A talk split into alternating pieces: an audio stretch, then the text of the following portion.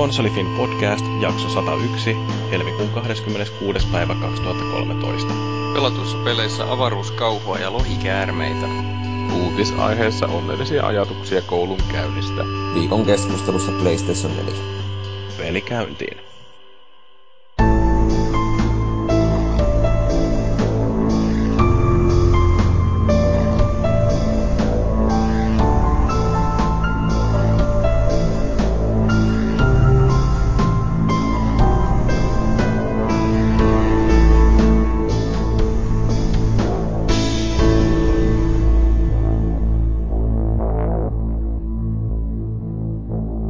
Sony se sitten otti ja julkaisi uuden konsolin. Tätähän on huhuttu jo pitkän aikaa ja siitä me puhutaan myöskin tämän päivän jaksossa, mutta sitä ennen voidaan tietysti aloittaa vaikka tällä meidän perinteisellä esittelykierroksella.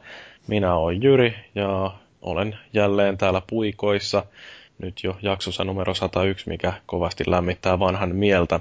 Sitten meiltä löytyy tuolta linjoilta, sanotaan nyt vaikka alkuun Felis Leo. No päivää. Mä voin toimia tässä nyt sitten vaikka sun opponenttina, koska mä en ole varmaan puoliksikaan niin innostunut tästä Pleikka nelosesta kuin sinä. No, voidaan potkia sut oikeastaan pois saman tien linjoilta. Vai mitä sanoo Valuikin? Tehdään näin. Kyllä toi täytyy saada saman tien. Joo, se oli aika vakuuttava esitys. Ja sitten meillä oli tää meidän yleinen konsoliskeptikko, enemmän PC-mies Mursu, The Tuho. Joo, kyllä mä osoitin aikamoista tämmöstä juurtuneisuutta kuitenkin, kun mä valvoin siihen julkistuksen alkuun ja katseltiin sitä. Ja sitten multa tuli semmoisia epämääräisiä urahuksia, kun te kommentoitte niin ihanasti siinä, niin mä vaan totesin, että jaa. Joo, no me päästään näitä mielipiteitä vaihtamaan tuossa meidän kolmannessa osuudessa, mutta sitä ennen meillä on tietysti nämä, mitä sun pojat pelanneet ja jonkin verran uutisiakin. Kummasti tuntuu siltä, että kaikki videopeliaiheiset uutiset on nyt ollut viimeisellä viikolla, vaan tähän Pleikka neloseen liittyviä ensin kauheita huhuja siitä, että mitä siellä esittelyssä sanotaan ja sitten sen jälkeen, että mitä siellä esittelyssä sanottiin. Mutta aloitetaan näillä meidän peleillä, joita ollaan pelattu ja ainakin yksi meistä on onnistunut pelaamaan jotain kohtuullisen tuorettakin peliä, eli Felis Leo ja avaruuskauhumies. Dead Space 3 Xboxille ja ihan konsolifinille sitä nyt tässä pelaillaan, kun mä sain sen Devil May Cry nyt suurin piirtein pois. Niin, sanotaan nyt ensimmäisenä se, että onko sulla ne aikaisemmat takana? Semmoinen tärkeä pointti tähän. On. Moneenkin kertaan pelannut. Niin, hieno mies. Niin onkin. Ja vaatimattokin vielä. Joo, kyllä. Mutta siis se, että mulla oli ainakin vähän skeptisyyttä just sen suhteen, että siinä on co-oppia ja enemmän toimintaa ja ei ole enää kauhua ja onko se enää Dead Spaceikään ja tekeekö se Resident Evilit, mutta mä oon nyt pelannut sitä yksikseni semmoisen 3 tuntia tossa. Niin kyllä se on ollut ihan toistaiseksi ihan ehtä Dead Space. Siis huomio, mä oon nyt pelannut vaan yksin sitä. Että niin kun sen suhteen kyllä huoli pois, että olen ollut ihan tyytyväinen. Semmoinen, mitä mulla nyt tuli mieleen, niin musiikki on, en mä muista tarkalleen niitä edellisiä, mutta jotenkin se musiikki tunnelmaltaan tuntuu erilaiselta, niin mulla tulee siitä orkesterimusasta mieleen nämä uudet Batmanit ja Spidermanit. Ja sitten se tunnelma muistuttaa edelleenkin sitä Alienia, Alien-elokuvia. Nimenomaan tietysti niitä ensimmäisiä, kun mennään siellä käytävissä. Eihän niissä aikaisemmissa oikeastaan musiikillisesti. Mutta sitten siinä on sitä toimintaa ollut vähän. Joo, jatka vaan. Joo, niin se, kun siinä on se enemmän sitä toimintaa nyt, niin se ohjaus on kumminkin pikkusen kankea, kun siinä on aika usein sellaisia tilanteita, että ne vihut juoksee ihan 1000 ja 100 iholle. Niin ensimmäinen reaktio on Gears of Warin tyyliin, koska se näkökulma on niin samanlainen, niin äkkiä vaan niin loikkaisi sivuun siitä tai painaisi A:ta ja menisi suojan taakse, niin se ei onnistu nyt tässä. Vaan siinä pitää vaan purra hammasta, seistä aloillansa ja ampua rauhallisia tähdättyjä laukauksia, eikä ruveta räiskiin mihin sattuu.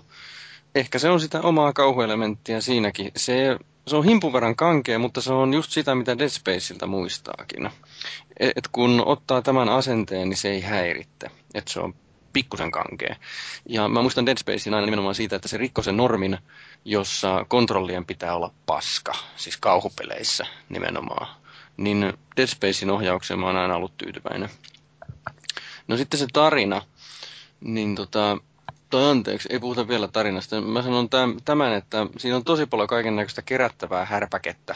Ja suurin piirtein kaikkea, mitä käyttää, pystyy päivittelemään ja modailemaan. Et siinä kestää kyllä niinku monta läpipelukertaa, että ne saa kaikki tappiin. Eli siinä on se New Game plussa. Ja vaikeustasoikin on varmaan 5, mitä mä nyt kattelin. Et niinku tekemistä kyllä piisaa. Ja se on selkeästi ajateltu, että se pelataan monta kertaa. Ja onko se siis ne kaikki aikaisemmat, tai ne molemmat aikaisemmat vetänyt vaikeammalla tasolla lävittä? En ihan vaikeammalla, mutta melkein. Joo, koska mä sitä ekaa pelasin sillä hardilla, joka ei ole edes kaikkein vaikea, ja musta tuntuu, että se oli niinku jo sellainen, että mä en päässyt sitä koskaan loppuun asti, mulla jossain vaiheessa lakkas kiinnostus.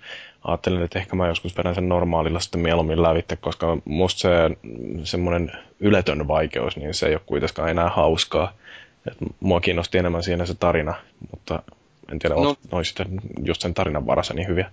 No mä otin just nimenomaan nyt ensimmäisellä kerralla normaalilla, ja sitten todennäköisesti toisella kerralla mä otan kovemman vaikeustason ja pelaan jonkun kaverin kanssa. Eli mulla on päivitettyjä aseita ja sitten kaverin mukana. Niin mä luulen, että se on mukavaa se vaikeustaso silloin. Ja sitten musta se tuntuu vähemmän lineaariselta kuin aikaisemmin. Ja siinä on jopa tämmöisiä valinnaisia tehtäviä. Mä oon nyt vaan tehnyt vasta yhden valinnaisen tehtävän, joka nyt lähinnä on se, että tuolta tulee jotakin ja mene tutkiin sitä. Mutta tuntuu ihan mukavalta lisältä sekin. No sit se tarina, niin ehkä kysymys on siitä, että siinä on tarvetta vähän niin kuin lopettaa sitä tarinaa, että siinä ei enää voida pelata sillä mystisyyskortilla, mikä toimi ekassa ja vielä vähän tokassakin. Mutta niin mä tykkään siitä, että se on selkeästi tarinallisempi, tarinavetosempi. Ja kai tämä sitten liittyy siihen, mä oon ihan selkeästi huomannut itsestäni, että mitä enemmän tulee ikää, niin sitä enemmän arvostaa nimenomaan tarinaa, eikä välttämättä sitä toimintaa niin hirveästi siinä. Totta kai sen toiminnankin pitää toimia. No, sitten siinä on tämmöinen vähän kulunut kolmiodraamakuvio, niin kuin muistatte, sillä Isaac Clarkillahan oli tyttöystävä näissä aikaisemmissa peleissä. Niin, no nyt se on ex-tytöystävä ja sitten uusi mies ja plää plää plää ja sanaillaan tähän. Se parin tunnin jälkeen vaikutti jo vähän kuluneelta ja ärsyttävältä, niin saas nähdä, miten se nyt kantaa loppuun asti. Ainakin mä toivon, että se ei nouse ihan hirveän hallitsevaan asemaan siinä tarinassa, koska mun mielestä niillä on tärkeämpääkin kerrottavaa. Noin tiivistetysti, se on edelleen Dead Space, ja kaikin tavoin tuntuu toimivan vähintään yhtä hyvin kuin ennenkin. Toistaiseksi kun mä oon pelannut yksin, niin se tuntuu jopa paremmin toimivalta kuin ne aiemmat. Että toistaiseksi vahva 4 tähteä, ja jos ne kaikki osa-alueet toimii loppuun asti, niin 5 tähteä on ehkä tulossa mulle arvosanaksi. Eli jatkaa sitä samaa vahvaa linjaa, mitä nämä aikaisemmatkin on ollut. Siltä näyttäisi jo tähän mennessä. Okei. Ehkä mun kannattaa sitten joskus pelailla ne ekat 2 lävitse. Se 2 oli vähän kummallinen silleen, että itse en oikein koskaan saanut siitä mitään otetta. Että olihan se tavallaan hienompi kuin 1, vaikka tietysti 1 tuntuu vaan enemmän semmoista munakkaammalta. Mutta mä en ehkä 2 niinku, no tietysti joo ehkä juonen takia, mutta jos tuntuu siltä, että täytyy tuohon 3 mennä, niin kantsiin mennä, mutta mä en usko, että se 3 niinku olettaa, että 2 olisi pakko pelata ensin. No, todennäköisesti se pohjustaa sitä kyllä aika hyvin. Siinä tulee alkuun hyvin tämmönen kokoava video, joka itse asiassa selittää aika paljon niillekin, jotka on pelannut 1 ja 2. Et joo, itse asiassa voi jopa tehdä varmaan silläkin lailla tarinan kannalta, että pelaa sen 1, tietää mistä lähdettiin, ja sitten hyppää 3.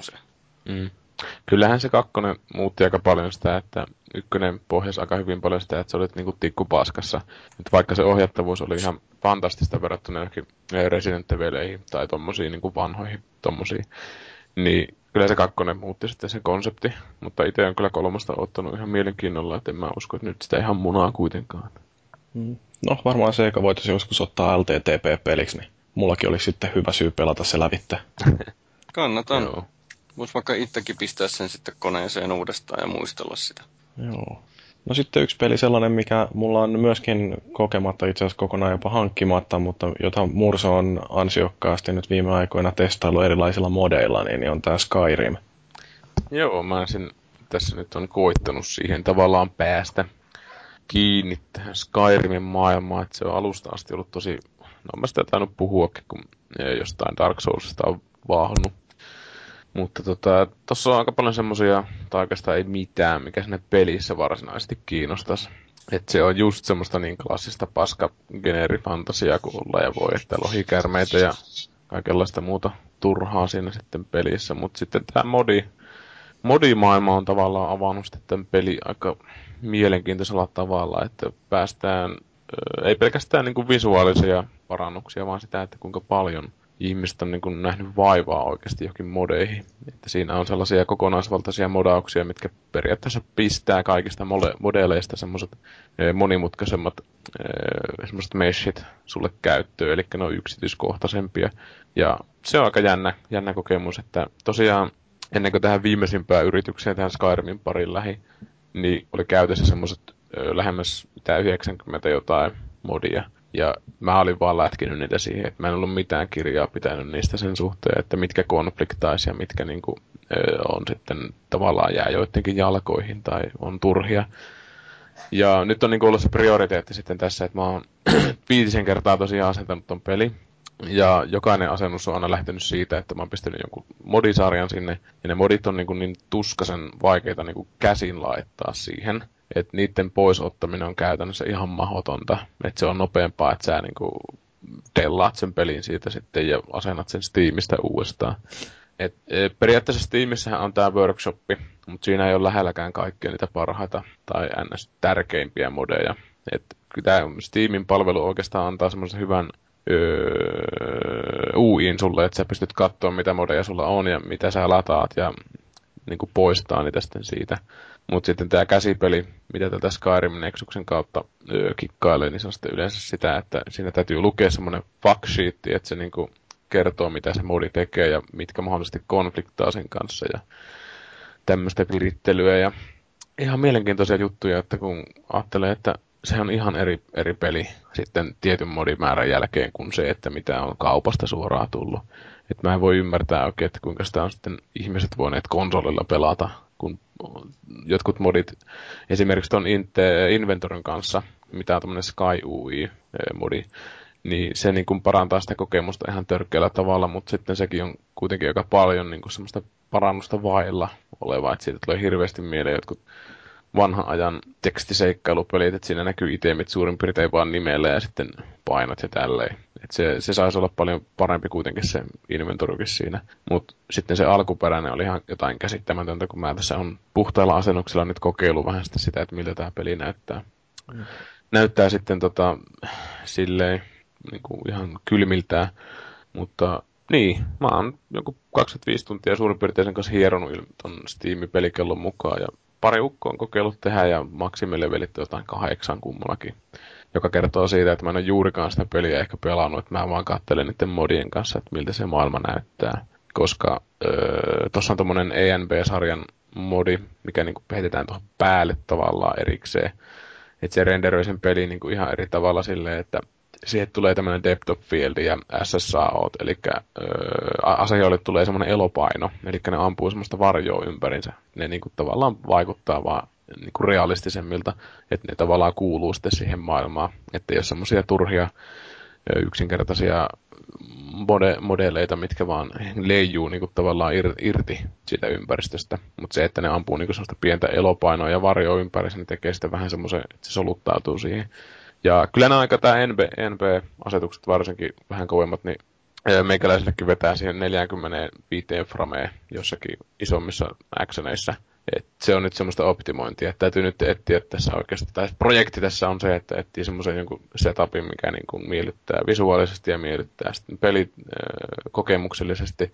Sitten voi ruveta vähän tutkimaan sitä maailmaa, koska sieltä löytyy aika paljon kaikenlaista, että jos ei vaan niin kuin jaksa välittää tästä, tai niin kuin, ei keskity tähän pääjuoneen, missä jotain lohikärmeitä ja muuta tuskaa paskaa, niin voi katsella kukkia ja muuta juttuja sitten siinä. Et siellä on modeja ihan reunasta reunaa, että jos joku on jaksanut tehdä mitä 5 miljoonaa erilaista kukkaa sinne, mitä ei ole pelissä ollut, ja kaikki on niinku paremman näköisiä kuin mitä ne pelin alkuperäistä oli, ja sitten kaikista perhosista ja muista ötököistä lähtien, niin kyllä siellä löytyy kaikenlaista. Et sinne löytyy tietysti nämä tissimoditkin, että, eli kaikkein tärkeimmät modit siihen peliin. Että eihän mä sitä muuten oikeasti pelaiskaan. No, mä oon katsellut tuossa noin, kun mulla on ollut tietokone päällä, niin aina vilkahtelee tuolla noin ruudun alalaidassa se tieto, että Tuho Mursu pelaa Skyrimia, ja mä oon sillä tavalla, että kuinka jumankautta monta kertaa se oikein buuttaa tuon, mutta näköjään siellä on ollut kauhea virittely käynnissä koko ajan. Joo, se on aika vaikeaa välillä, että jotkut, jossain tilanteessa kun pistää jonkun modin, niin se asentaa itse asiassa 100 miljoonan kansioon.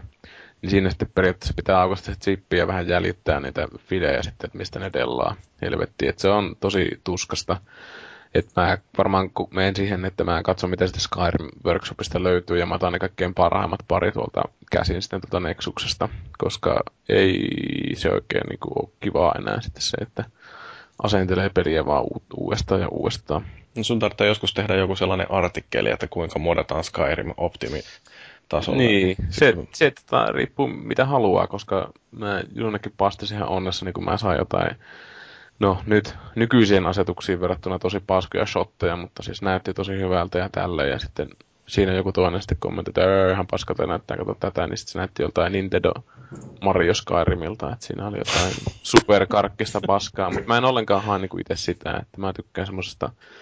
Skyrimissa niin itsessään on alkuperäisesti semmoinen väripaletti, mikä miellyttää. Ei semmoinen perus brown shit, harmaa. No harmaa ehkä joo, mutta ei browni meininkiä niin jossain Gearsissa tai tommosissa. Mutta se on niin semmoinen hirveän kylmä se värimaailma.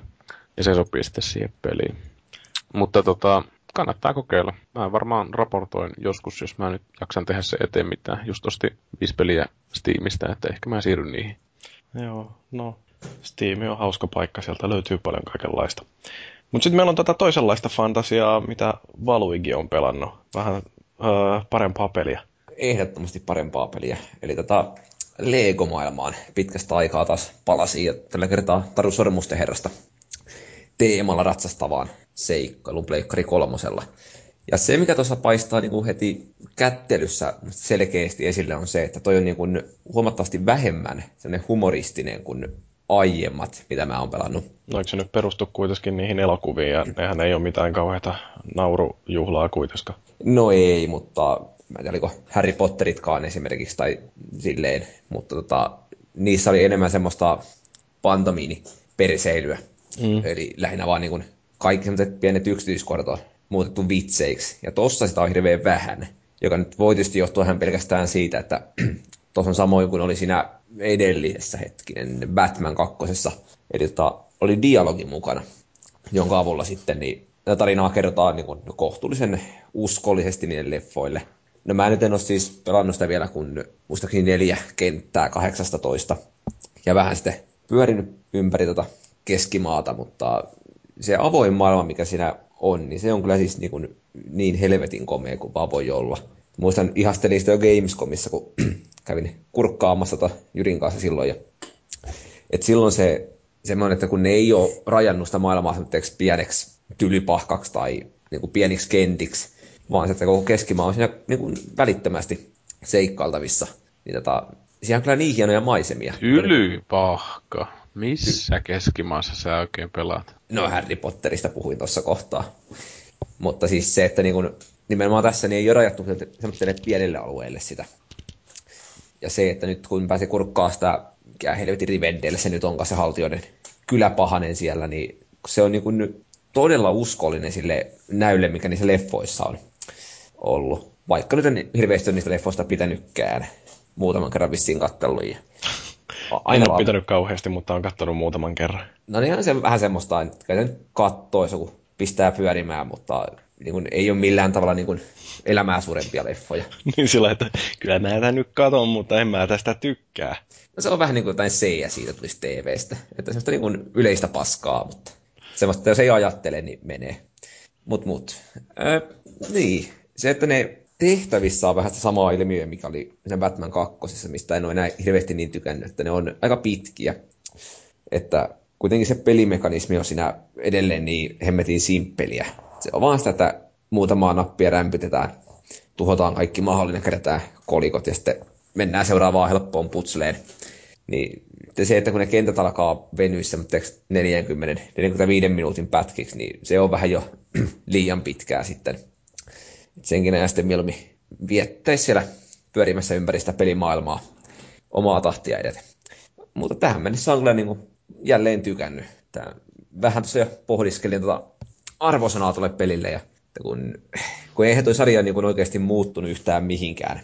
Tänne, onko tämä joku yli 10 tai sellaista, niin se on niin alusta asti oli ihan samaa, että viittiikö nyt millään niin antaa 5 tähteä, vaikka tämä on selkeästi parempi kuin aiemmat, jolloin 4 tähteäkin antanut.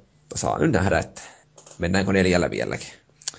Jos mä en tykkää niinkään Lego-peleistä, mutta mä en koe niitä vastenmielisiksikään, ja mä tykkään Sormuksen herrasta, niin onko tämä niin hyvä Sormuksen herra-peli, että mun kannattaisi se hankkia? No siitähän on tehty aika hyviä pelejä noista lotreista aiemminkin, joita en ole itse juurikaan pelannut, mutta monet on kehunut. Ja tämähän on, kun tässä on vähän jätetty sitä niin kuin huumoriarvoa pois, niin en ole ihan niin kuin 100% varma, että uppoako tämä samalla tavalla faneihin kuin nämä aiemmat koomisemmat pelit. Mutta en nyt uskota voi millään niin kuin täysin pieleenkään mennä. Tämä on sitä erittäin mukavaa vaihtelua noille geneerisille toimintaleffoille, peleille, mitä nykyään on. Tuntuu kaikki olevan, niin tämmöinen viihdyttänä vähän väliin. No niin. Sainko mä vastattua yhtään sun kysymykseen? Joo, niin, kyllä mä oon ihan tyytyväinen. Siis ainakin toi kai Sormusten herrapelinä niin on sieltä paremmasta päästä, että jos niinku aihe kiinnostaa, niin varmaan toi Lego-versio.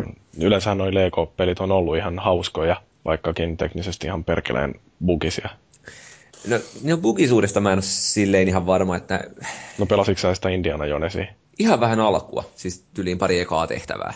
Kaverin kanssa ne mätkittiin menemään ja... Joku siinähän on ainakin joku sellainen bugi, että sitä ensimmäistä karttaa vai tehtävää vai mikä se nyt onkaan, niin siitä ei ainakaan voi saada jotain 100%, jos ei pelaa sitä suunnilleen yhdeltä istumalta silleen 100%. Koska sitten kun sen kertaalleen tallentaa, niin sinne tulee joku sellainen blokki, joka estää jatkamasta siellä kunnolla. Jaa, jotain semmoista.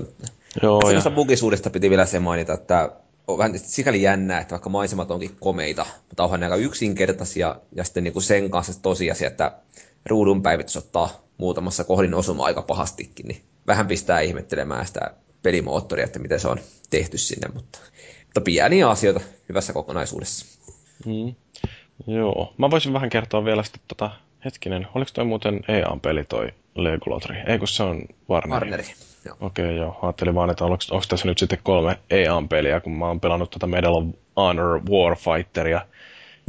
Toi Tontsa aina silloin tällöin Irkissä mainostaa jotain pelejä, joita saa halvalla milloin mistäkin, ja tääkin nyt oli taas tällainen, niin kuin, että irtos 14 € jostain CD-onista tai mikä nyt olikaan, ja pakkohan se oli heti tilata.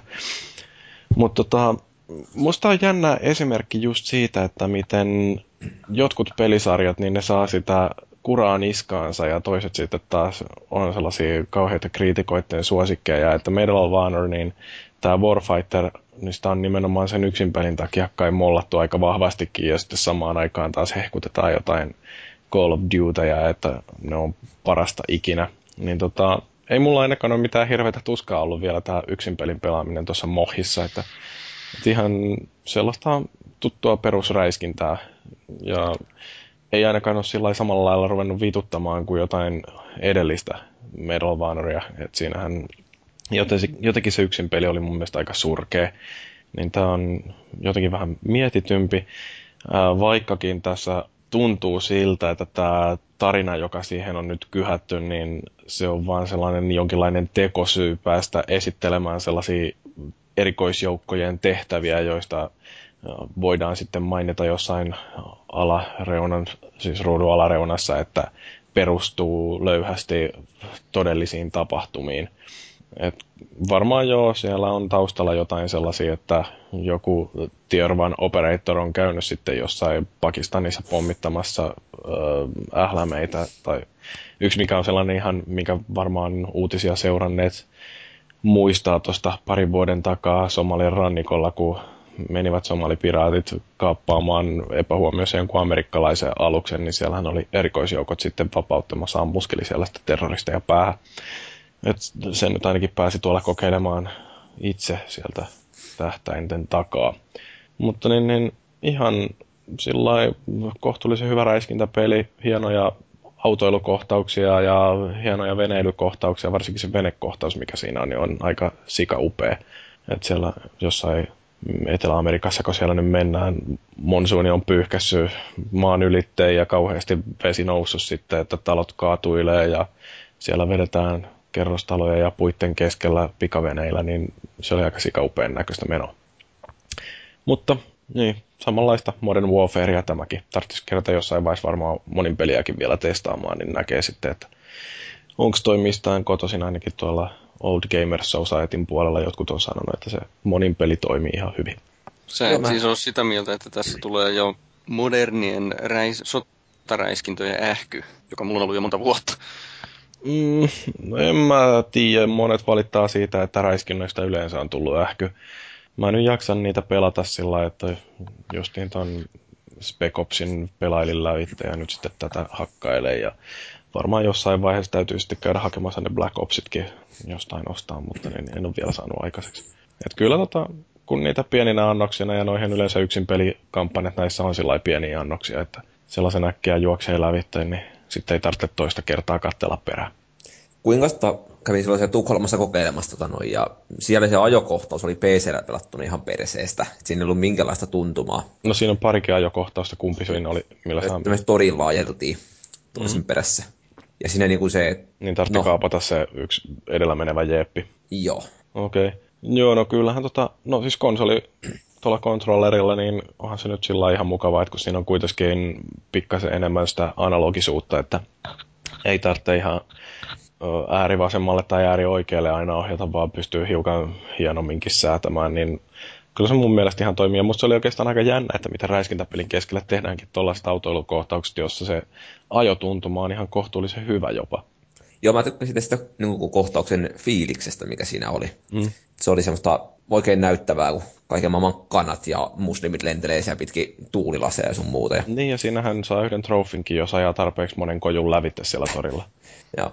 Mitä se toinen juttu oli sitten nää, kun sä rynnit jostain ovesta sisään? Siinä on breachingit. Joo, niin kuin monta erilaista kykyä, mitä se pystyy hoitaa sitten, kun riittävän monta tyyppiä sai tapettua, niin aukesi uusia kikkoja, niin toimiiko ne millä tavalla? No, siis sehän on idea, jota käytettiin ekassa Modern Warfareissa, vai olikohan se tokassa. No kuitenkin niin kuin se, että räjäytetään ovien ensin sirpaleiksi, ja sen jälkeen mennään hidastettuna sisään ja ammutaan vihollisia päähän.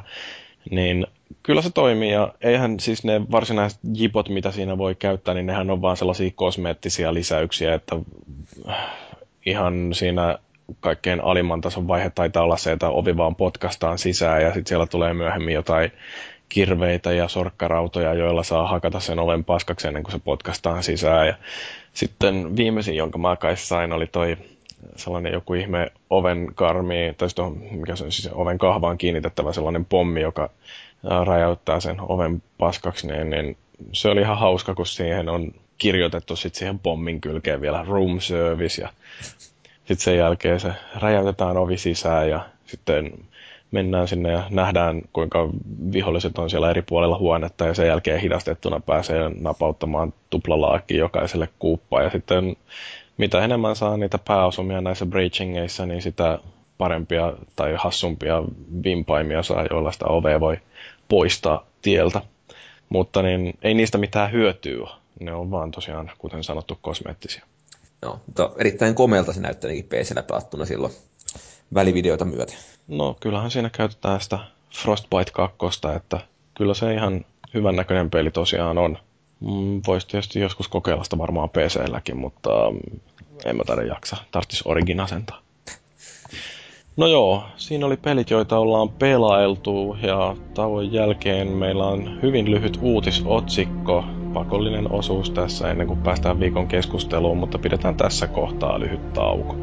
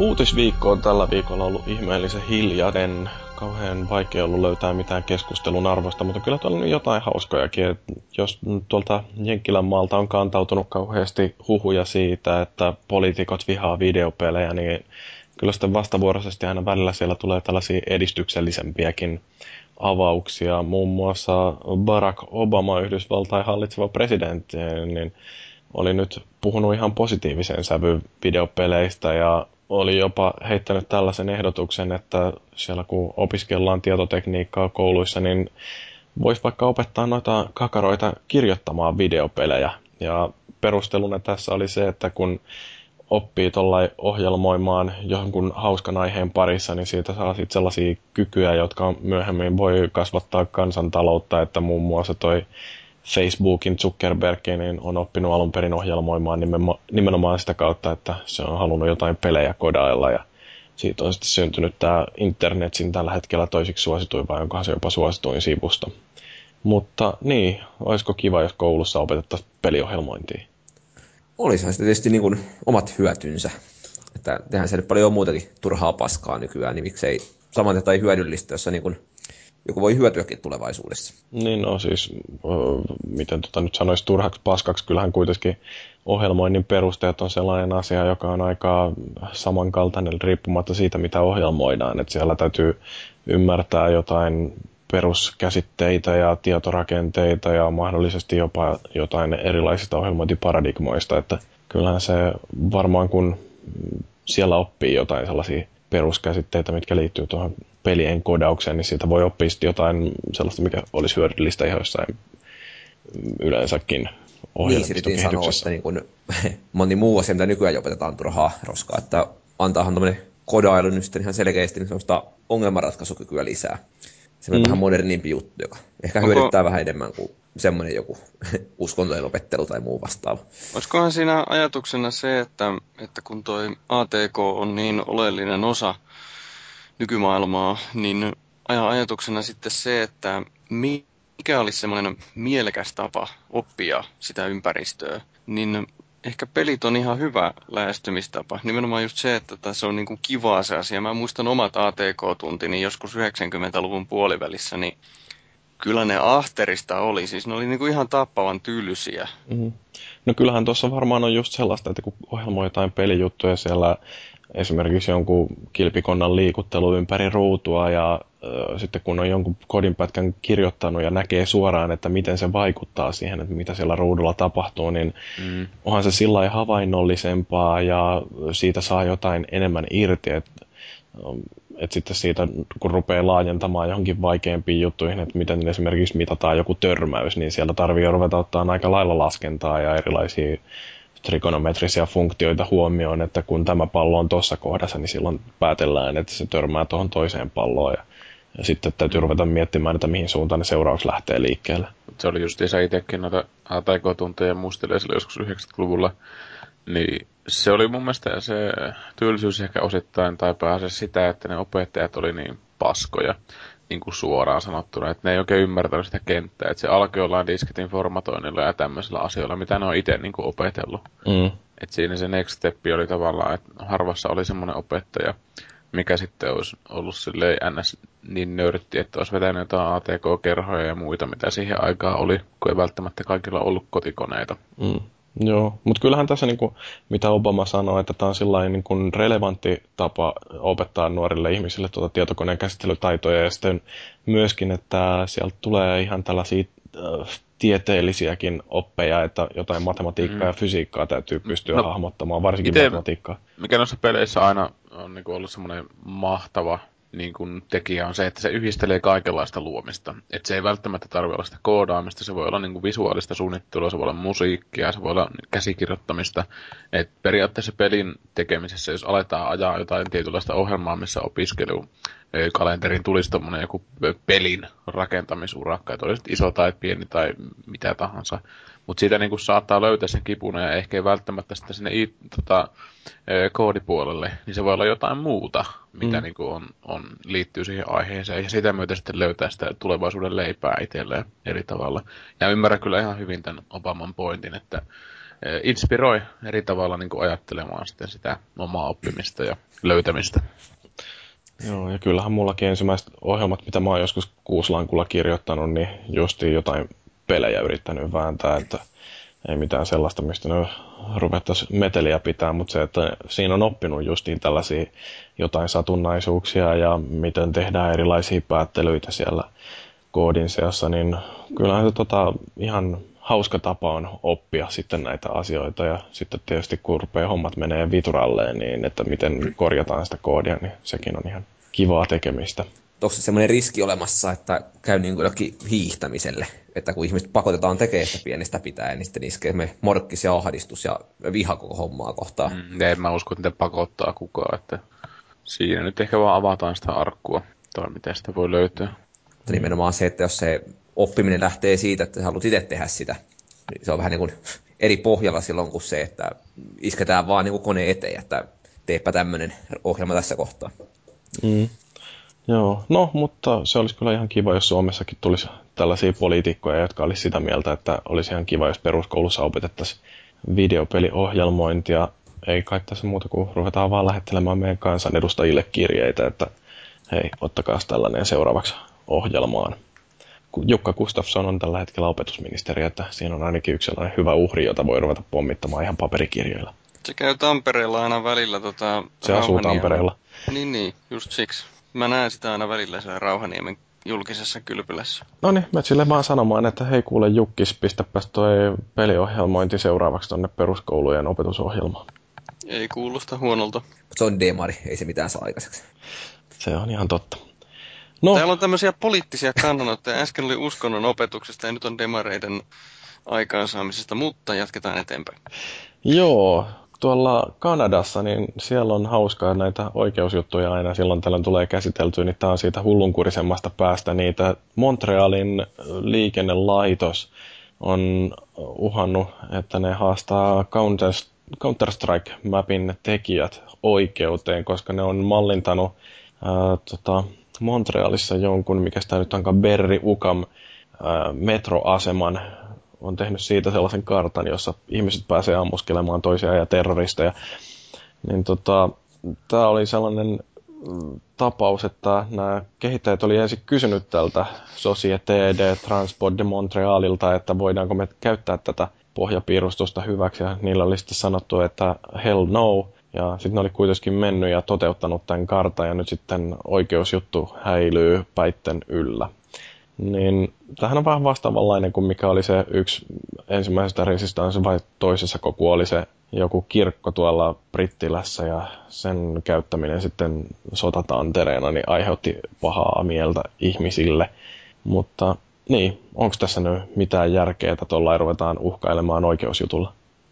Mitä haittaa tästä esimerkiksi voi olla? No niin, no siinä sitten perinteinen, että sillä harjoitellaan jotain terroristi-iskoa, että jos olisi joku hemmetin muinainen VTC-mallinnettu tällä tavalla, niin kyllähän mä nyt ymmärtäisin sen, mutta... Niin, no kyllähän Microsoftin siinä Flight Simulatorissa pystyi lentämään vaikka World Trade Centeria päin lentokoneella. Niin, mutta se on vähän sellainen, että kyllä sitä aina löytää noin. Tämmöinen haluava taho noin keinot tehdä jotain tosi vammasta. Mä en itse oikein näe tässä yhtään mitään järkeä. Tietysti tää on tämmöinen asia, että ei oikein ymmärretä mitä on tapahtunut ja mitkä sen vaikutukset oikeasti on. Ja no siis tämä Société de Transportin edustaja on sanonut, että tämä peli voisi aiheuttaa paniikkia kaupungin joukkoliikenteen käyttäjien keskuudessa ja musta niin toi kuulostaa sillä lailla taas oikein tosi järkevältä ajatukselta, että ne, jotka pelaa Counter-Strikea, niin ne ehkä tietää kuitenkin, että tämä on peliä ja tämä ei ole mikään sellainen, mikä vaikuttaa tosielämässä siihen, mitä siellä Berry-Ukamissa tapahtuu. Että se on niin kuin vähän eri ryhmä, jotka pelaa ja sitten ne, jotka pelkää jossain metrossa ollessaan, että hei, tää on nyt se nurkka, jonka takaa viimeksikin joku tuli ja ampui mua päähän. Että tää on taas niin kun asioista mitään tietämättömät ihmiset rupeaa nostamaan myrskyä vesilasiin, kun ei ymmärrä. Vai mitä mieltä ootte? No, kyllä se nyt aika lailla tiivistää varmaan meidän paatuneiden peliharrastajajärjen kannan. Niin, mutta me ollaankin puolueellisia. Me ei tiedetä mitään ja silleen me ollaan puolueellisia. Joo, no siellä ei nyt siis mistään vankeusrangaistuksista kuitenkaan puhuta, että on uhattu tätä Diego Liattisia, joka on tämän kartan suunnitellut, niin sille voi tulla 50 000 Kanadan dollarin sakot plus mahdolliset oikeudenkäyntikulut, mutta mitä toi 50 000 Kanadan dollaria on, se on niin kuin 15 euroa tai jotain. No, mutta se on jännittävä tapaus. Varmaan toikin sovitellaan jossain kulissien takana. Sitten Activision, meidän kaikkien suosikki julkaisija, niin on ilmoittanut tässä männä viikolla, että meinaavat kenkiä väkeä pihalle ja se ei ole hyvä juttu, mutta se mikä on hyvä juttu, niin Activision myöskin lupailee vähemmän lisenssipelejä.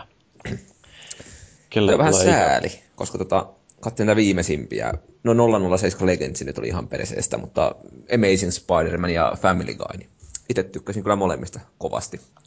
Ja varmasti ovat kärsineet siitä, että ovat nimenomaan lisenssipelejä, mutta erittäin kokeilemisen arvoisia vähintään kumpainenkin. No, mä en oikein tiedä, minkä takia tästä niin hirveästi edes mainitaan jossain oikeastaan joka peliuutislähteessä, että niin Activision on irtisanonut noin 30 henkilöä. Et se on kuitenkin kohtuullisen iso firma ja siellä 30 niin on aika mitätön määrä. Ja siellä nyt selitettiin, että tämä nyt on tällaista normaalia kulujen sopeuttamista tuloihin, että kun pelejä on myyty vähän vähemmän, niin silloin täytyy myöskin väkeä vähentää, mutta tietysti se nyt aina harmittaa, kun ihmisiä irtisanotaan, että se ei ole koskaan kiva, kun menettää työpaikkansa. Toisaalta sitten taas tuolla varmaan, jos noilla on pelin kehityskokemusta, niin eivät ne tyypit hirveän kauan vapailla markkinoilla ole, että kyllähän noin pelintekijät yleensä löytää uuden paikan aika nopeastikin. Mutta tämä on vaan sitä, että meneekö Activisionilla nyt huonosti vai hyvin huonosti, että kun pelit ei myy paitsi joku Call of Duty, niin onko tämä sellaista tuhon ensi säveliä soitellaan vai mistä tässä nyt on kysymys? Vai toivotaanko tässä vaan, että Activisionilla menee kaikki huonosti? No ehkä voisi tulla vähän enemmän semmoista laajuutta tuohon pelirintamaan kuin pelkästään kodi. Onhan se nyt vähän ollut semmoista yksipuolista, jossakin niin hyviä pelejä tullut, mutta eikä tämä kiinnosta mikään muu kuin uusi Call of Duty. No onhan niillä tietysti se Skylanders, niin ilmeisesti ihan hyvä peli ja Giants on myynyt aika hyvin ja ne tekee hirveästi hilloa koko ajan sillä, kun ne myy niitä pikkuukkoja, että tuossa Xavankin kanssa viikolla juttelin ja se kertoi, että se oli taas 60 upottanut niihin Skylanders-äijiin, että kyllähän se kun vaan keksii hyvän tuotteen, niin sitä on helppo myydä, mutta ihan mielenkiintoista sinänsä, että Activision kuitenkin taitaa olla se kaikkein parhaiten menestyvä noista julkaisijoista, koska niillä on pari tuollaista isompaa franchisea ja sitten kaikki mitä Blizzard tekee, niin se, että sekään ei suojele ihmisiä irtisanomisilta. No sitten viikon viimeinen uutinen, niin Assassin's Creed 3 Liberation, eli tämä Assassin's Creedin Vita-versio, niin se otti ja perkele voitti käsikirjoituspalkinnon, mikä mun mielestäni on aika hämmentävää, koska mun mielestäni nimenomaan se käsikirjoitus siinä oli kaikkein heikointa antia, ja tämä Writers Guild of America on antanut tämän palkinnon, että ei edes mikään sellainen ihan täysin asioista tietämätön pumppu. Tämä tarkasteltiin ihan selkeästi erilaista niin kuin kulmasta. Niin, no nämä on ammattikäsikirjoittajia, jotka on täällä antanut ton palkinnon, mutta siis Writers Guild of America, niin sehän on se liitto, johon kuuluu kaikki amerikkalaiset elokuva- ja TV-sarjakirjoittajat esimerkiksi. Et siellä ihan hyvältä taholta tulee tämä, mutta jännä sinänsä, että Vita-peli, joka oli mun mielestäni kehnompi kuin se Pleikka 3-versio pelistä ja tosiaan niin kuin sanoin, niin muuten ihan sellainen kohtuullisen pelattava, mutta se tarina musta oli jotenkin vaan totaalisen mielikuvitukseton ja tylsä. Mutta mistäs minä mitään tiedän. On toi sikäli vähän jännä tietysti, että katsotaan aiempia voittajia. Siellä on niin kuin hyviä pelejä ollut, niin kuin Uncharted 3 ja 2 ja Star Wars Force Unleashed 1. Niin kuin selkeästi mitä vahvoja tarinoita ollut. Anteeksi hetkinen, oliko siis Star Wars Force Unleashed, oliko se hyvä peli? Joo, oli se ykkönen tarinallisesti. Joo, se oli tarinallisesti nimenomaan hyvä. Pelillisesti se ei ollut kauhean hyvä. Mä mietin sitä, että onko tässä Liberationissa samalla lailla palkittu, eli ne on lukenut sen käsiksen vaikka. Ja ne on todennut, että se on niin kuin ollut hieno. Mutta sitten se, miten se on manifestoitunut siihen varsinaiseen peliin, niin onko se sitten ollut, että joku on munannut? Mm, niin. No se on tietysti ohjaajasta kiinni loppujen lopuksi aika paljon, tai pelin tapauksessa kai se on tuottaja, joka päättää siitä, että miten se käsikirjoitus sitten siihen peliin viedään, mutta se olisi kyllä ihan mielenkiintoista joskus nähdä joku peli käsikirjoitus, että miltä ne näyttää, että siellä kuitenkin, jos on jotain haarautuvia polkuja, niin kuinka se esitetään siinä käsikirjoituksessa. Tietysti toi Liberation, sekin oli aika sellainen lineaarinen, että tuskin siinä nyt ihan hirveästi niitä erilaisia vaihtoehtoja on. Et mikähän olisi sellainen hyvä esimerkki jostain pelistä, jossa on... No esimerkiksi toi... Dishonored. Sehän oli hyvä.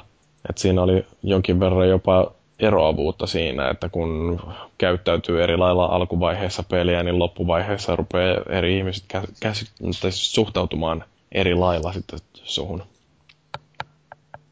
Vai? Ketään ei kiinnosta. No ei kun mä jäin miettimään.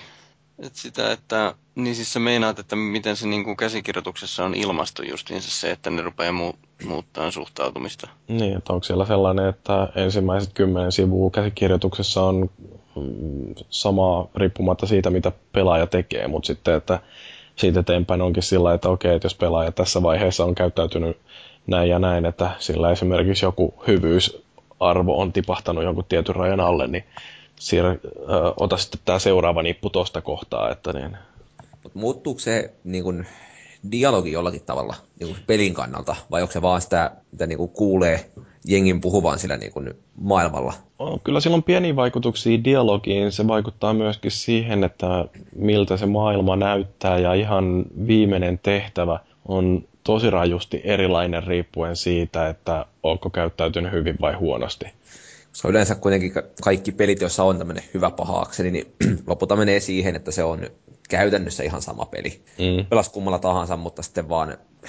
Niin, no Mass Effect nyt taitaa olla hyvä esimerkki just siitä, että siinä on periaatteessa kauheastikin valinnanvaraa, mutta sitten käytännössä, että miten se esiintyy tai ilmenee siinä pelissä, että olen nyt tehnyt tällaisia ja tällaisia ratkaisuja, niin se ei ole mitenkään ihan hirveän suurta. No tietysti se, että tappaako sen yhden rodun siellä jossain kohtaa kokonaan vai antaako niiden elää, niin se voi vaikuttaa myöhemmissäkin peleissä.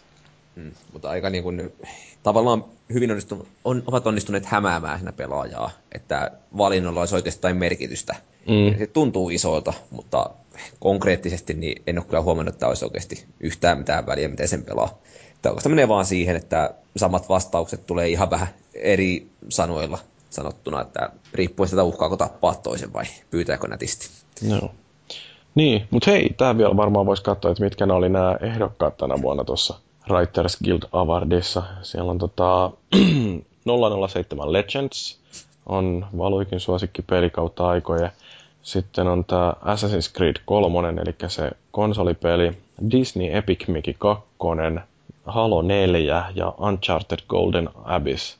Et ihan sillä mielenkiintoista, että mitä täältä puuttuu, niin ainakin nyt Dishonored olisi varmaan justiin ansainnut paikkansa tuolla, ja oliko Max Payneissa esimerkiksi sellainen peli. Mutta onko ne on nyt tommosia palkintoja, mistä kukaan ei välitä mitään, että siellä vaan jotkut porukat pitää pientä piiriä yhdessä?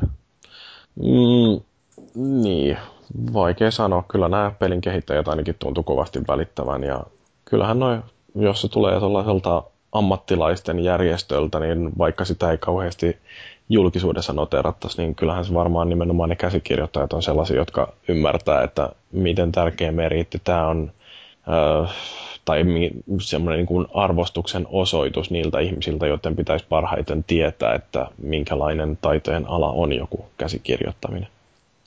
Mutta se oikeastaan oli meidän uutiskeskustelu. Päästiin siitä harvinaisen helposti lävitteen, ja nyt sitten seuraavaksi voidaankin siirtyä tuonne viikon keskusteluun, jossa me puhutaan tästä viime viikon Sonin julkistustilaisuudesta, mutta ennen kuin mennään sinne, niin pidetään vielä lyhyt tauko.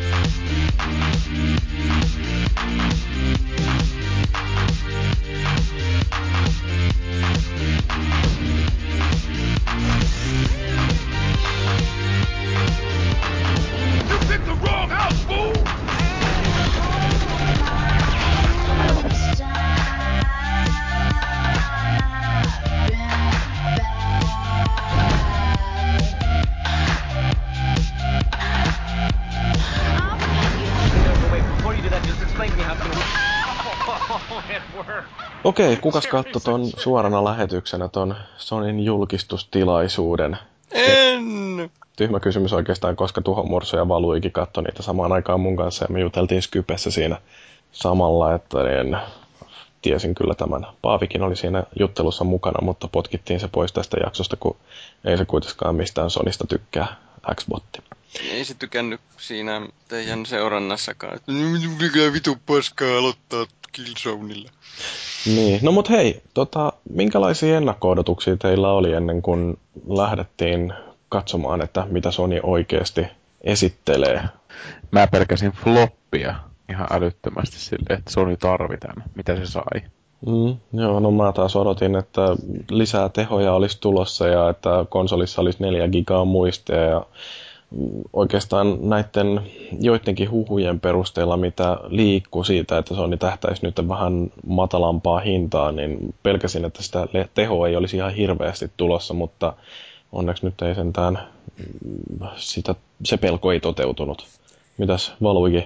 No mullakin oli vähän toi tehopuoli, että kyllähän tätä pitää lisää tietysti saada. Että on joku hyppäys tuntuu järkevältä. Ja sitten toinen oli se, että uusia pelinimikkeitä tulisi. Eikä vaan ratsastettaisi vanhoilla pelisarjoilla, jotka ei sitten taas nää niin kuin, oikein kykene uudistautumaan.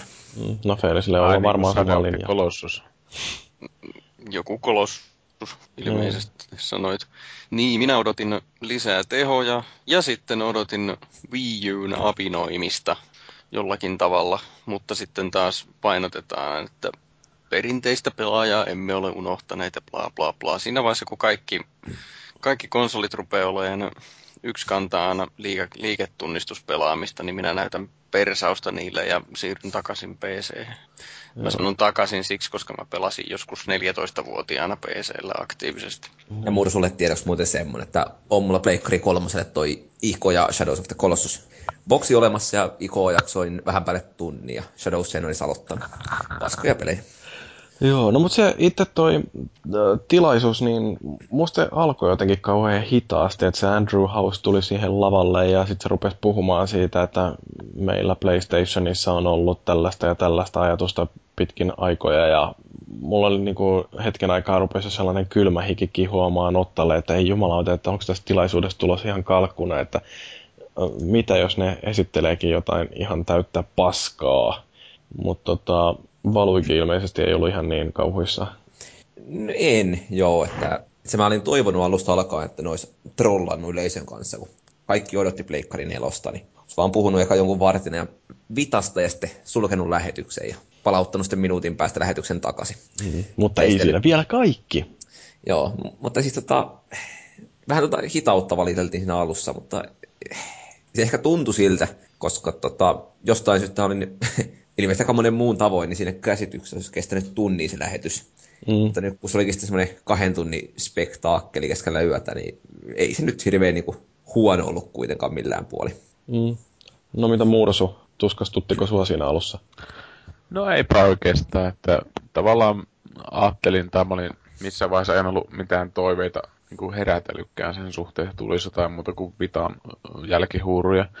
Mutta siis kyllä mä aina ajattelin, että jos se tulee PS4, niin sitten sieltä tulee PS4. Ja kyllä se ihan niinku perinteiseltä pressiltä niinku vaikutti, että paskaa niinku mehusteluvideota alussa, mitä kukaan ihminen universumissa ei voi tykätä. Ja sitten semmoista peruspaskaa. Ja kyllähän se sitten tavallaan tuntui aika tyytyväiseltä, tai tyytyväinen olo oli, kun alkoi tämä varsinainen setti sitten siinä, että olin mä ihan niinku silleen fiiliksessä, vaikka nyt huutanutkaan mitään ihmeitä. Että etkä ruvennut sillä aplodeeraamaan seisten siellä? No en. Että kyllähän sitä nyt nähtiin, että varsinkin tämä Dragon's Dogma 2 niin näytti silleen ihan mielenkiintoiselta, mutta kaikki oli semmoista ennalta rennattua. Että nyt niinku jälkeenpäin mietittynä, niin oikeastaan sen Dragon's Dog oli semmoinen, mitä voisi ajatella, että hei, se on sitä next genia, mutta sehän nyt oli ennalta niinku rendattua. Mutta sitten tämä Killzone, niin se olisi niinku ollut tosi vaikuttavaa nykykonsoleilla, kun mä rupesin sitä miettimään, että mihinkä rakoon tämä menee. Mutta joo. Joo, me nauhoitettiin Mursun, Vallu ja Paavin kanssa tiedotustilaisuutta katsoessa ja sen jälkeen hiukan ensitunnelmia. Kuunnellaan tähän väliin, millaisia ajatuksia esitellyt ominaisuudet herättivät. For one, the hardware supports suspending and resuming of play sessions. Just hit the power button and the system enters a low power state with the play session preserved in RAM. The minutes that it takes today to boot a console and load a saved game will be a thing of the past. On PS4, you'll just hit that power button again and promptly be back playing the game at the exact spot you left off. Toi on niin maailman paras juttu. Niin toi suspendi. Toi on ihan komea. Niin siis oikeasti niin kuin, kyllä se vituttaa jossain pelissä, kun käynnistys siitä, että pistetään konsoli päälle ja peli pääsee alkaa, niin menee 5 minuuttia siihen käynnistämiseen. Luurillahan se oli ensimmäistä kertaa oikeastaan silleen, että se lähti saman tien siitä, mistä sä jätit sen, niin se oli vitu hyvä. Mm. Se on ihme, että kun toi on kuitenkin jollain PSP:llä, niin se alun perin jo onnistuu, että voi painaa vaan virtanappia, niin se menee suspendiin. Että mitä menee, tai miksi menee näin kauan siinä, että se onnistuu sama juttu pöytäkonsolilla? Kun siellä on kuitenkin kovalevy, millä voi tallentaa sen hiberneittitila. Mm. Olisikohan se ollut sitten sitä, että ei ole vaan oikein niin pelaajat päättämässä, mitä tehdään laitteella. Mm. Tää on kummallista. Mä heittelen täällä justiin setelitukkoja ruutua kohti, mutta ei tuu Pleikka 4:stä mulle vielä. Mitä ne Microsoftilla miettii? Tai jollain Nintendolla. Tää on vähän tämmönen shut up and take my money -tyyppinen esitys. Tähän nyt niin kuin Microsoftilla on aika kova paikka, jos yrittää tämän ylittää. No siis Microsoftilla on varmaan omat paukkunsa. Mm. Ehkä se Microsoft ilmoittaa, että pitävät Steamin kanssa yhteistyössä. Siihen mä en jaksa uskoa. Musta tuntuu, että Gabe Newellilla on tällä hetkellä niin paljon pahaa verta Microsoftin suuntaan, että ei ihan helposti lähde. Ja sitten siinä on toisaalta sekin, että mitä Valve hyötyisi siitä yhteistyöstä. Kaikilla on hintansa. Riittävästi nollia perään, niin voit ostaa vaikka Star Warsia. Niin monta, kun Valve ei tarvitse sitä rahaa niin paljon. Siinä niin. Se just niin, että niin kun Gabe Newellkin tekee strategisesti ihan fiksuja ratkaisuja, niin miksi se haluaisi nyt sitten mennä naimisiin Microsoftin kanssa, joka ei varsinaisesti kuitenkaan toisi sille mitään sellaista, mitä niillä ei ole jo. Uskaltaakohan ne vielä paljastaa hintaa? Ei millään lähde 300 €. 300 puntaa voisi olla. Jossain sitä arvotet, että tulisi 2 hintaluokkaa, että olisi joku 400 ja 500, mitä se näin. Mun mielestä sit mua ei yhtään haittaa se, että se maksaa paljon. Sit mua harmittaisi paljon enemmän se, että se vanhenisi se rauta 2 vuodessa. Mm, totta kai. Ei se tietenkään niin saa olla, että se on ihan paska. Niillä, kellä ei ole varaa, ne ei osta. Itketkö jossain nurkassa? Näin on. So as you know, spectating has become very popular in our industry because it lets gamers learn tricks and tips from the best players in the world. When players find something they love, it's our job at PlayStation to make that even better. So we've asked ourselves, how could we improve the spectating experience? First, what we're using is that share button on the PlayStation 4 controller. With that one button, you can broadcast from your game live, 100% real time to your friends. It's an incredible innovation and something that has never been possible on console before. Nyt mä muuten tajusin, siis Gaikallahan on nimenomaan sitä teknologiaa, joka mahdollistaa tuonne, että sitä pelikuvaa pystyy striimaamaan tuolta omalta konsolilta verkkoon, että kaverit voi katsoa. Sekin on helmi. Tämä on ihan mielenkiintoinen, siis Paavi varsinkin, niin nyt tämä olisi sellainen hyvä, että kun sä tykkäät striimata noita pelejä, ja sitten kun sä oot niin saatana hyvä noissa peleissä, niin jos joku esimerkiksi, no en tiedä, Trials ei varmaan koskaan tule pleikkarille, mutta jos tulisi, niin sitten mäkin voisin sanoa, että jotta mä saan sen platinatrofin sieltä, niin tukko selvittelee mulle kaikki noi levelit. Tai oikeastaan kun katsoo tätä remote playta tuossa Viitalla, niin ymmärtää hyvin nyt sen, että minkä takia Sonylla ei ollut mitään kiirettä tiputtaa Vita hintaa. Mm. Koska tämä on niinku selkeästi sellainen uusi ominaisuus, joka parantaa sekä Pleikkari 4 että Vitan arvoa. Voisi kuvitella, että ihmiset ostaa noin molemmat yhdessä. Luultavasti myyvät samassa paketissa julkaisussa. Olisiko se kalliimpi paketti just, että tulee Vitaa mukaan? Se voi olla. Tämä on ihan hauska tämä Vita PS4-yhdistelmä. Täytyy sanoa, että se on vähän niin kuin Wii U, mutta hyvä. Niin, jos sitä oikeasti käytetään. Että kyllähän nyt niin kuin PSP:nkin piti hyödyntää PS2 ja PS3 tai vaikka mitä, mutta eihän sitä koskaan tullut yhtään mitään. Ei, mutta tuossa on kato se ero, että siis onko tuossa Wii U:ssa se, että siinä niin kun, jotta peliä voi pelata sillä tabletilla, niin se täytyy olla sen pelin ominaisuus. Et kun tää näyttää siltä, että toi Vitalan pelaaminen, siis remote play sillä, niin se on platformin ominaisuus. Mä luulen, että joo, että se niin ei ole välttämättömyys, että pitäisi pystyä pelaamaan sillä pikkunäytä. Musta toi Monster Hunterista just oli juttu, että se ei niin toimi, mutta en ole kyllä varma.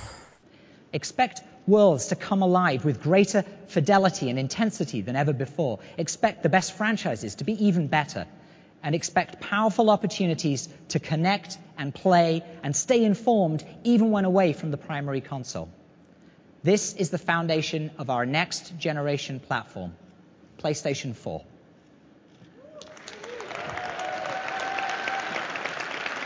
Thank you.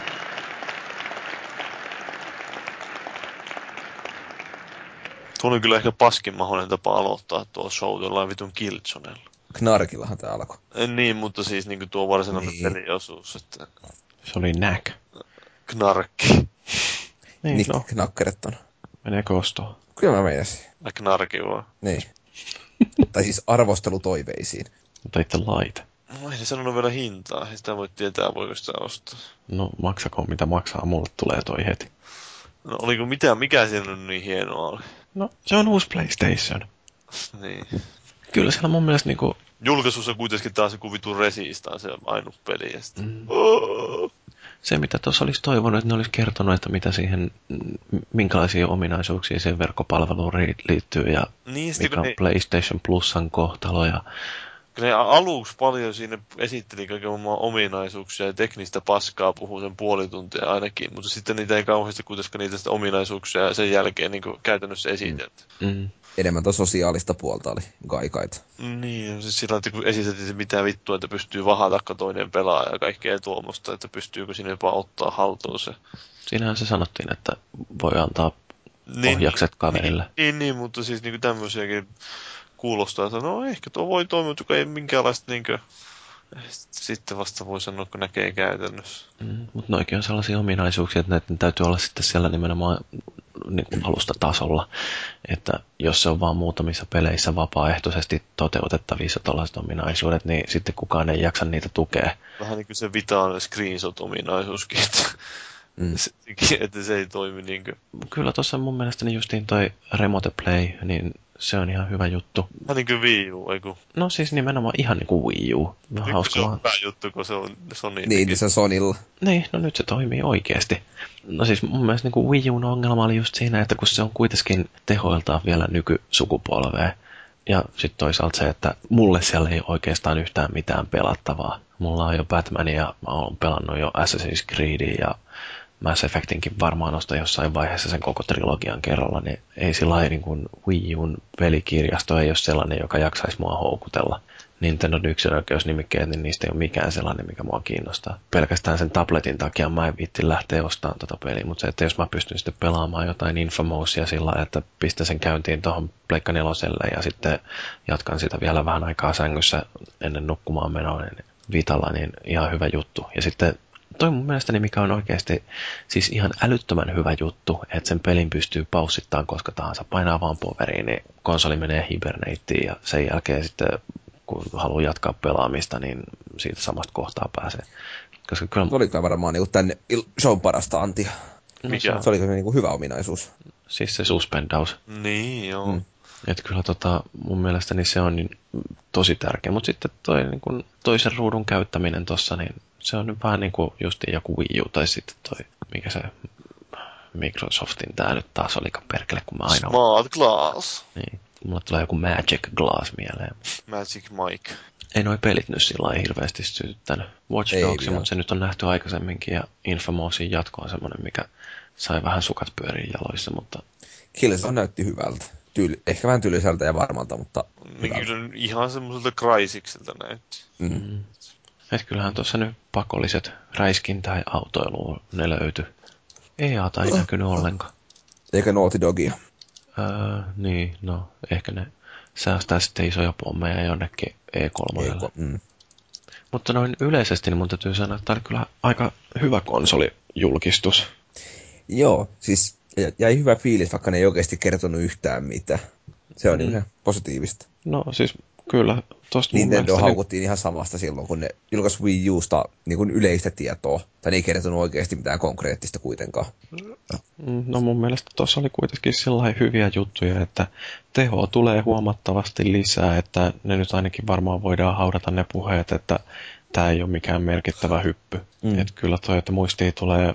Että ne, niin kuin mitä 16-kertaistaa muistin määrän ja tuo tehokkaamman prossu ja tehokkaamman näytön ohjaimen, vaikkei niistä mitään numeroita kerrottukaan.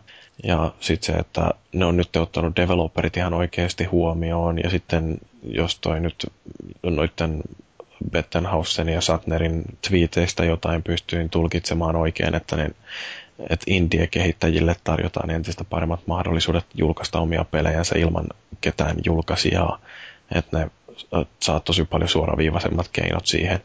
Niin musta se on ihan hyvä juttu, ja justiin se, mistä nyt Boxia on mollattu viime aikoina, että kun siellä indie-kehittäjien saaminen omaa tuotantoa sinne jakoon on niin helvetin vaikeeta, niin Sony on selkeästi tuossa nyt petraamassa.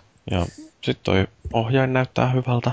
No mä oon taas toista mieltä. Musta on ihan järkyttävän ruma verrattuna Pleikkari 3:n ohjaimeen. No mut se näyttää sellaiselta, että se on varmaan mukava pitää kädessä, koska siinä on pikkasen pitemmät ja paksummat ne kahvat, ja sit jos se triggeri on nyt sellainen, että siinä on parempi tuntuma, koska niin kuin mä oon joskus sanonut, niin tää Pleikka 3:n triggerit, vaikka niihin pistäisi ne jonkinlaiset real trigger-lisäykset, niin siitä huolimatta se tuntuu siltä, niin kuin puristelisi jotain vaahtokarkkia. Se oli mielenkiintoista, että ne ei näyttänyt itse sitä konsolia ollenkaan.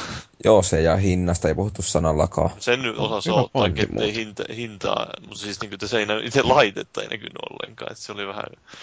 No ehkä ne se E3 tai joskus näyttää. Niin, ja kyllä se mulla joka tapauksessa tuohon TV-tasolle mahtuu, kun mä ton Xboxin siitä poistan.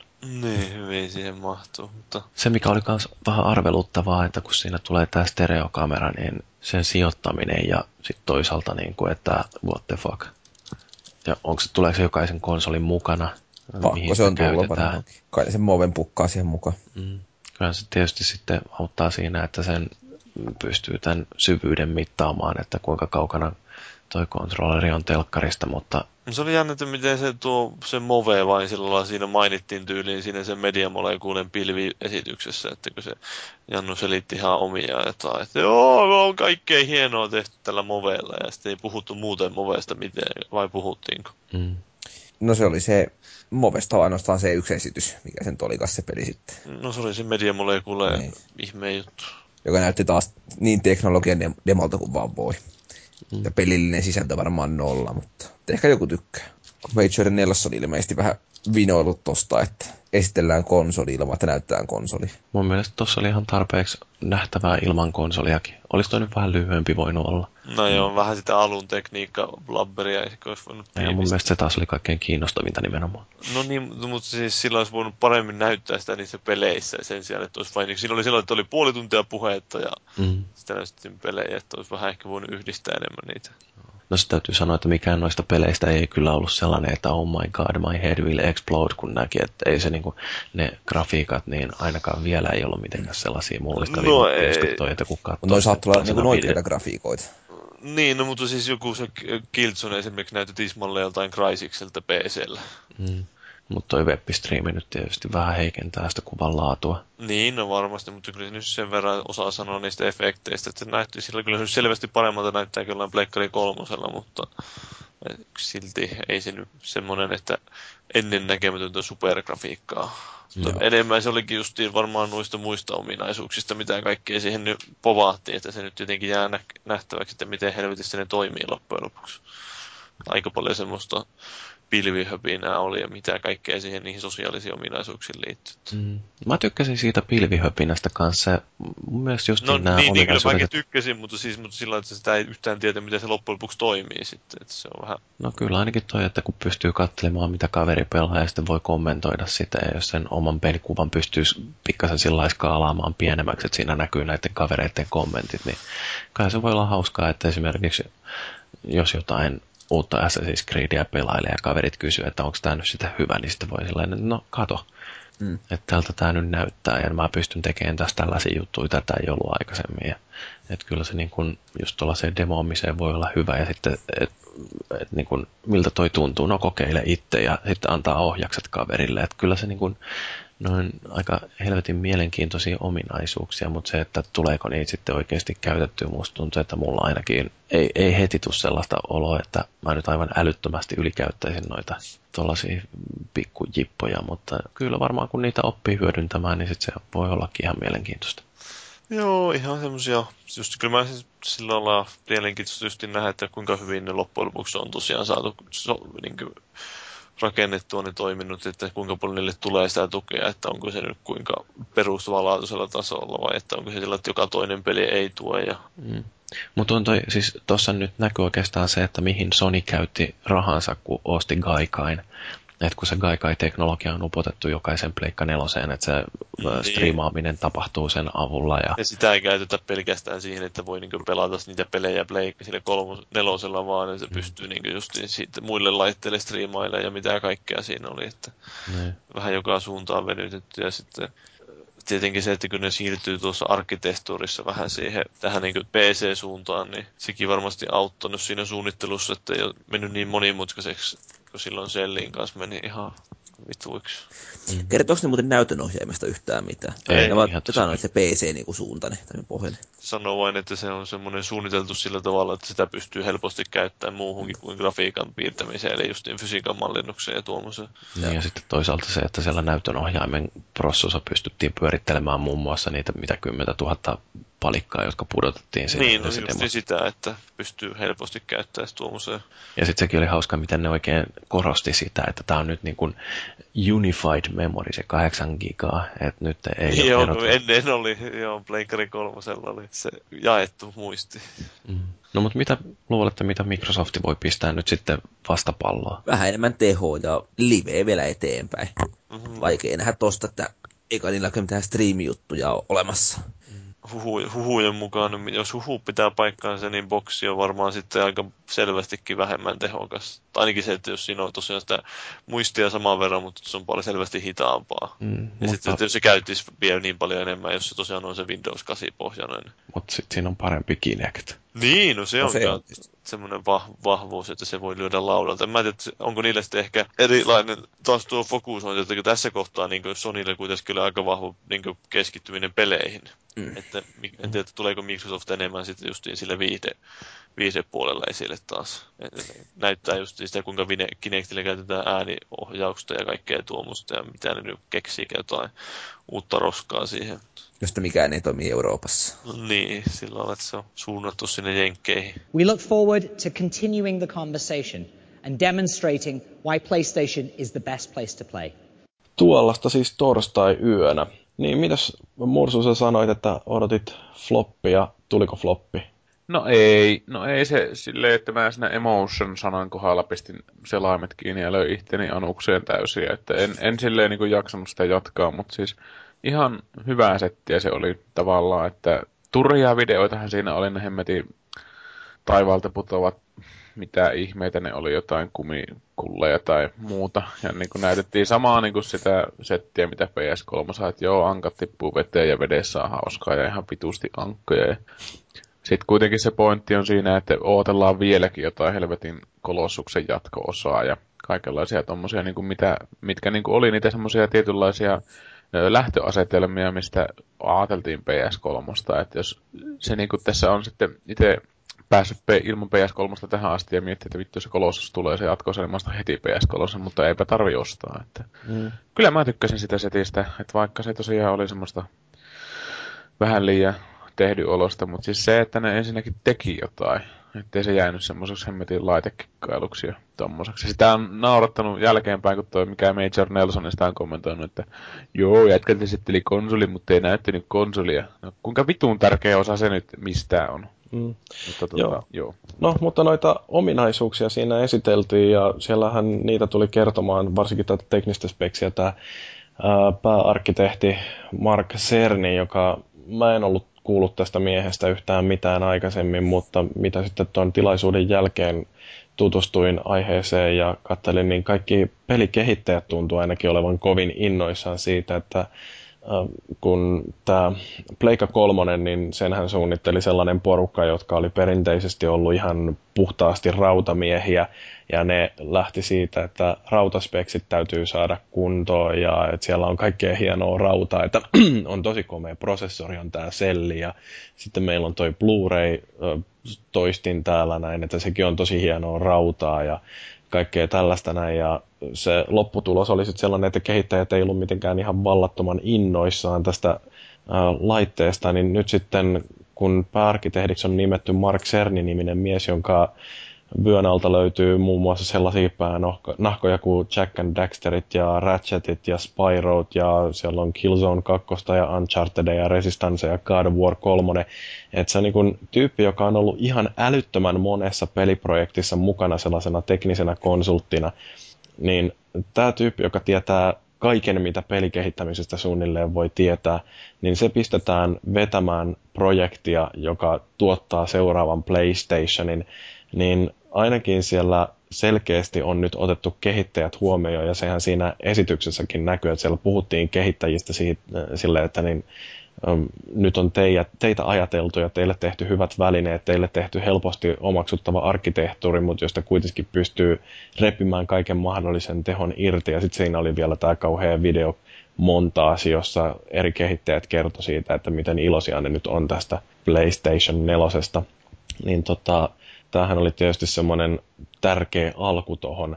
Mutta sitten itse se rauta, Nisupulla postasi tuonne meidän foorumille speksit siitä, että minkälaista rautaa tuolla on, niin Murso on meidän PC-mies, ja sä varmaan ymmärrät jotain näistä enemmänkin, kun puhutaan tästä x86-prosessoriarkkitehtuurista tai prosessoriperheestä. Niin. No se tarkoittaa periaatteessa sitä, että se on semmoinen alusta, mikä ihmiset on oppinut viimeiset 10 vuotta tehnyt pelejä. Ja ei niinku tavallaan tarvitse hyppiä enää semmoisia esteitä yli, mitä ei ole syytä hyppiä. Että Valvehan on aina sanonut, että vittu kun selli on semmoista paskaa, niin ei me nyt viittetä sille mitään tehdä. Että kun vähemmälläkin vaivalla saadaan niinku pelejä aikaiseksi. Että tämmöiset niinku obstaclet poistuu kokonaan nyt tässä PS4 myötä. Mm. Joo, yksi semmoinen, mikä oli aika tärkeä osa tätä, josta huuttiin etukäteen, että Sony käyttäisi tätä GDDR5-muistia. Ja sen määräksi veikattiin 4 gigaa. Ilmeisesti DevKiteissä olisi ollut toi 8 gigaa, mutta yleensä noissa kehittäjille tarjottavissa paketeissa niin niissä on enemmän sen takia, että siellä pystyy pyörittämään debuggereita ja kaikkea. Niin se, että nyt sitten kun julkistettiin konsoli ja ilmoitettiin, että siellä on 8 gigaa ja tätä GDDR5, niin aika monethan rupesi kuseen hunajaa, että ainakin toi Karmakki idistä, niin oli sitä mieltä, että nyt kuulkaa sun pojat tehty vihdoinkin oikeita ratkaisuja. Niin, kyllähän se mahdollistaa kaikenlaista kivaa, mutta itse mä ehkä olin vähän huolissani sitten siitä, että se mahdollistaa myös niinku semmoisen vähän puolivillaisenkin tuotteen tulemisen, koska sun ei tarvi enää konsolille, joka olisi niinku niin rajoittunut alustaan, niin sun ei tarvi optimoida kuin hullu, että se peli toimii. Että noin suurella muistimäärällä voi tulla just semmoisia ihme puolivillaisia pelejäkin. Mutta sitten tietysti on niinku yksi kappale Karmakkeja tai Mark Cernyä tai tämmöisiä. Niin kyllä se varmaan takaa aika mielenkiintoisia lopputuloksia. Mutta onko jotenkin huono asia mukaan, että ei pitäisi sitten optimoida sitä peliä? Tietysti niin nyt voi keskittyä enemmän siihen pelillisiin juttuihin, eikä vaan säätää sitä, että joku ruohonkorsi ei kasvakaan sopivalla tavalla, koska muisti ei riitä. Niin, no ei se ehkä välttämättä siihen kasvamiseen riitä millään tavalla, vaan siihen, että kuinka niinku rikkonaista se koodi on. Että jos se koodi on niinku Karmakin termeillä kaunista, niin se tarkoittaa sitä, että siinä ei mitään semmoisia ylimääräisiä kulmia. Ja jos nyt on niinku mahdollista tehdä peli silleen, että sun ei tarvitse muuta kuin määritellä joku objekti tekemään jotain, niin sun ei tarvitse miettiä sitä, että jaksaako koneen niinku pyörittää tai rendata sitä, koska sitä muistia on niin paljon. Et se niinku lisää tuommoista hutiloinnin määrää. Et aikaisemmin on ollut, niinku, käytännössä olisi pitänyt olla semmoinen yhdenlainen tämmöinen prioriteetti, että pelit optimoidaan jotenkin siihen alustalle. Enkä mä nyt tietenkään halua olla tämmöinen whistlebloweri tai tällainen, että kaikki tapahtuu ihan paskasti. Mutta se oli niinku heti semmoinen yksi ajatus kuitenkin sitten, että voi tavallaan, se kenttä on vapaampi, koska sitä muistia on niin helvetin paljon enemmän. Että ei tarvi olla niin enää, että ei saatana tai meidän peli ei toimi ikinä tällä laitteella. Että no nyt voi vaan räimiä sitä paskaa menemään ja kaikki pyörii hienosti. Mm. Tosin kyllä 30 raimia, että se ei toimi hienosti. Yksi mikä tuohon GDDR5 liittyy, niin se on toiminnaltaan sillä hiukan erilaista kuin tämä normaali DDR-muisti. Että sen kellotaajuus on sillä hitaampi, että kun nämä normaalit DDR:t, niin niissä pystyy sitä tietoa siirtämään useammin, mutta sitten taas se väylä on sillä lailla kapeampi, että tieto ei saa siirtyä kuitenkaan niin nopeasti. että tuossa on enemmän latenssia sitä tässä GDDR5, se tarkoittaa sitä, että kun prosessori tarvitsee sieltä muistista jotain, niin sen tarvitsee ehkä odottaa hiukan enemmän, että se prosessori on muistipiiri on seuraavan kerran valmis antamaan sitä muistia. Mutta sitten toisaalta taas se siirtonopeus on jotain ihan järjetöntä, että puhutaan niin kun tyyliin 176 gigaa sekunnissa, että periaatteessa se muisti pystytään lukemaan ja kirjoittamaan 11 kertaa sekunnissa koko se muistiavaruus, mitä siellä on. Saattaa olla jopa nopeammin, koska nämä GDDR5-piirit, joita tällä hetkellä myydään, niin ne on maksimissaan 512 megasia, jolloin niitä täytyy olla 16 iskettynä sille yhdelle piirilevylle. Et siis periaatteessa voi olla, että se muisti toimii tai siirtää vielä tätäkin nopeammin, mutta tosiaan se, että siinä on sellaista tiettyä hitautta siinä, että se muisti saadaan aina potkastua siihen tilaan, että se antaa tai ottaa tavaraa sisään. Mutta sitten tämä, että siellä on CPU ja GPU, eli prosessori ja toi grafiikkapiiri, niin ne on otettu AMDltä niin, ja upotettu kaikki yhdelle piirilevylle, niin se on myös sillä ihan mielenkiintoista, että ei ole käytetty Intelia tai Nvidiaa tässä nyt. Mutta no, AMD osaa tehdä ihan hyvää rautaa, ja varsinkin kun se tehdään Sonyn speksien mukaan sille tätä yhtä laitetta varten, niin siellä varmasti saadaan sellaiset laadulliset heittelytkin poistettua. Niin, ja sitten varmaan tietävät, että Microsoft tekee samaa työtä AMDn kanssa, niin helpommin sen tietysti niin optimoida pelit molemmille sitä. Ja jos pleikkarin rauta on vähän parempaa, niin aina parempi. Yksi, mikä tuossa on muuten kanssa jännää, että siis tämä GDDR5 on ihan pirusti kalliimpaa kuin tavallinen DDR-muisti. Ja sitä on nyt puhuttu, että kun Microsoft julkistaa oman konsolinsa joidenkin huhujen mukaan nyt sitten huhtikuussa, että vaihtaisiko ne nyt sitten tämän Sonyn ilmoituksen jälkeen ton oman muisti, tai omat muistinsa siitä DDRstä myöskin tähän GDDR5, niin se ilmeisesti ei ole kuitenkaan ihan kauhean helppo operaatio, koska nämä CPUn, GPUn ja muistin upottaminen yhdelle piirille on mahdollistanut sen, että se voidaan valmistaa kerralla ja se tosiaan niin kuin se koko raudan arkkitehtuuri on tämän yhden piirilevyn ympärille sitten kyhätty. Että Microsoft taas luottaa sellaisiin komponentteihin, jotka voidaan ostaa valmiina jostain. Että ne todennäköisesti käyttää jotain sellaista kustomoitua emolevyä, johon sitten isketään sellainen ihan perus AMD-prosessori ja perus AMD toi grafiikkapiiri ja sitten tällaisia ihan perusmuisteja, niin se rauta-arkkitehtuurin muuttaminen tässä vaiheessa sellaiseksi, että sinne pystyisi yleensä pistämään tätä GDDR5, joka kuumeneekin aika pirusti enemmän kuin tavalliset muistit, niin se vaan aiheuttaisi todennäköisesti jonkun uuden Red Ringin. Että ei varmasti tulla näkemään sitä siirtoa Mikkikseltä. No sitten ohjain. Mitä siitä tykättiin? En voi sanoa hirveästi sen esityksen perusteella tykänneeni sen ohjelman ulkonäöstä. Että ennen kaikkea niin semmoinen muovinen ulkoasu, mikä sitä alkoi paistaa läpi, niin ei omaa silmää kyllä miellyttänyt. Ja sitten, en tietysti osaa sanoa vielä, että kuinka voimakas se sininen valo siellä ohjelman päässä on, mutta ei se nyt tietysti järin nätiltä näyttänyt.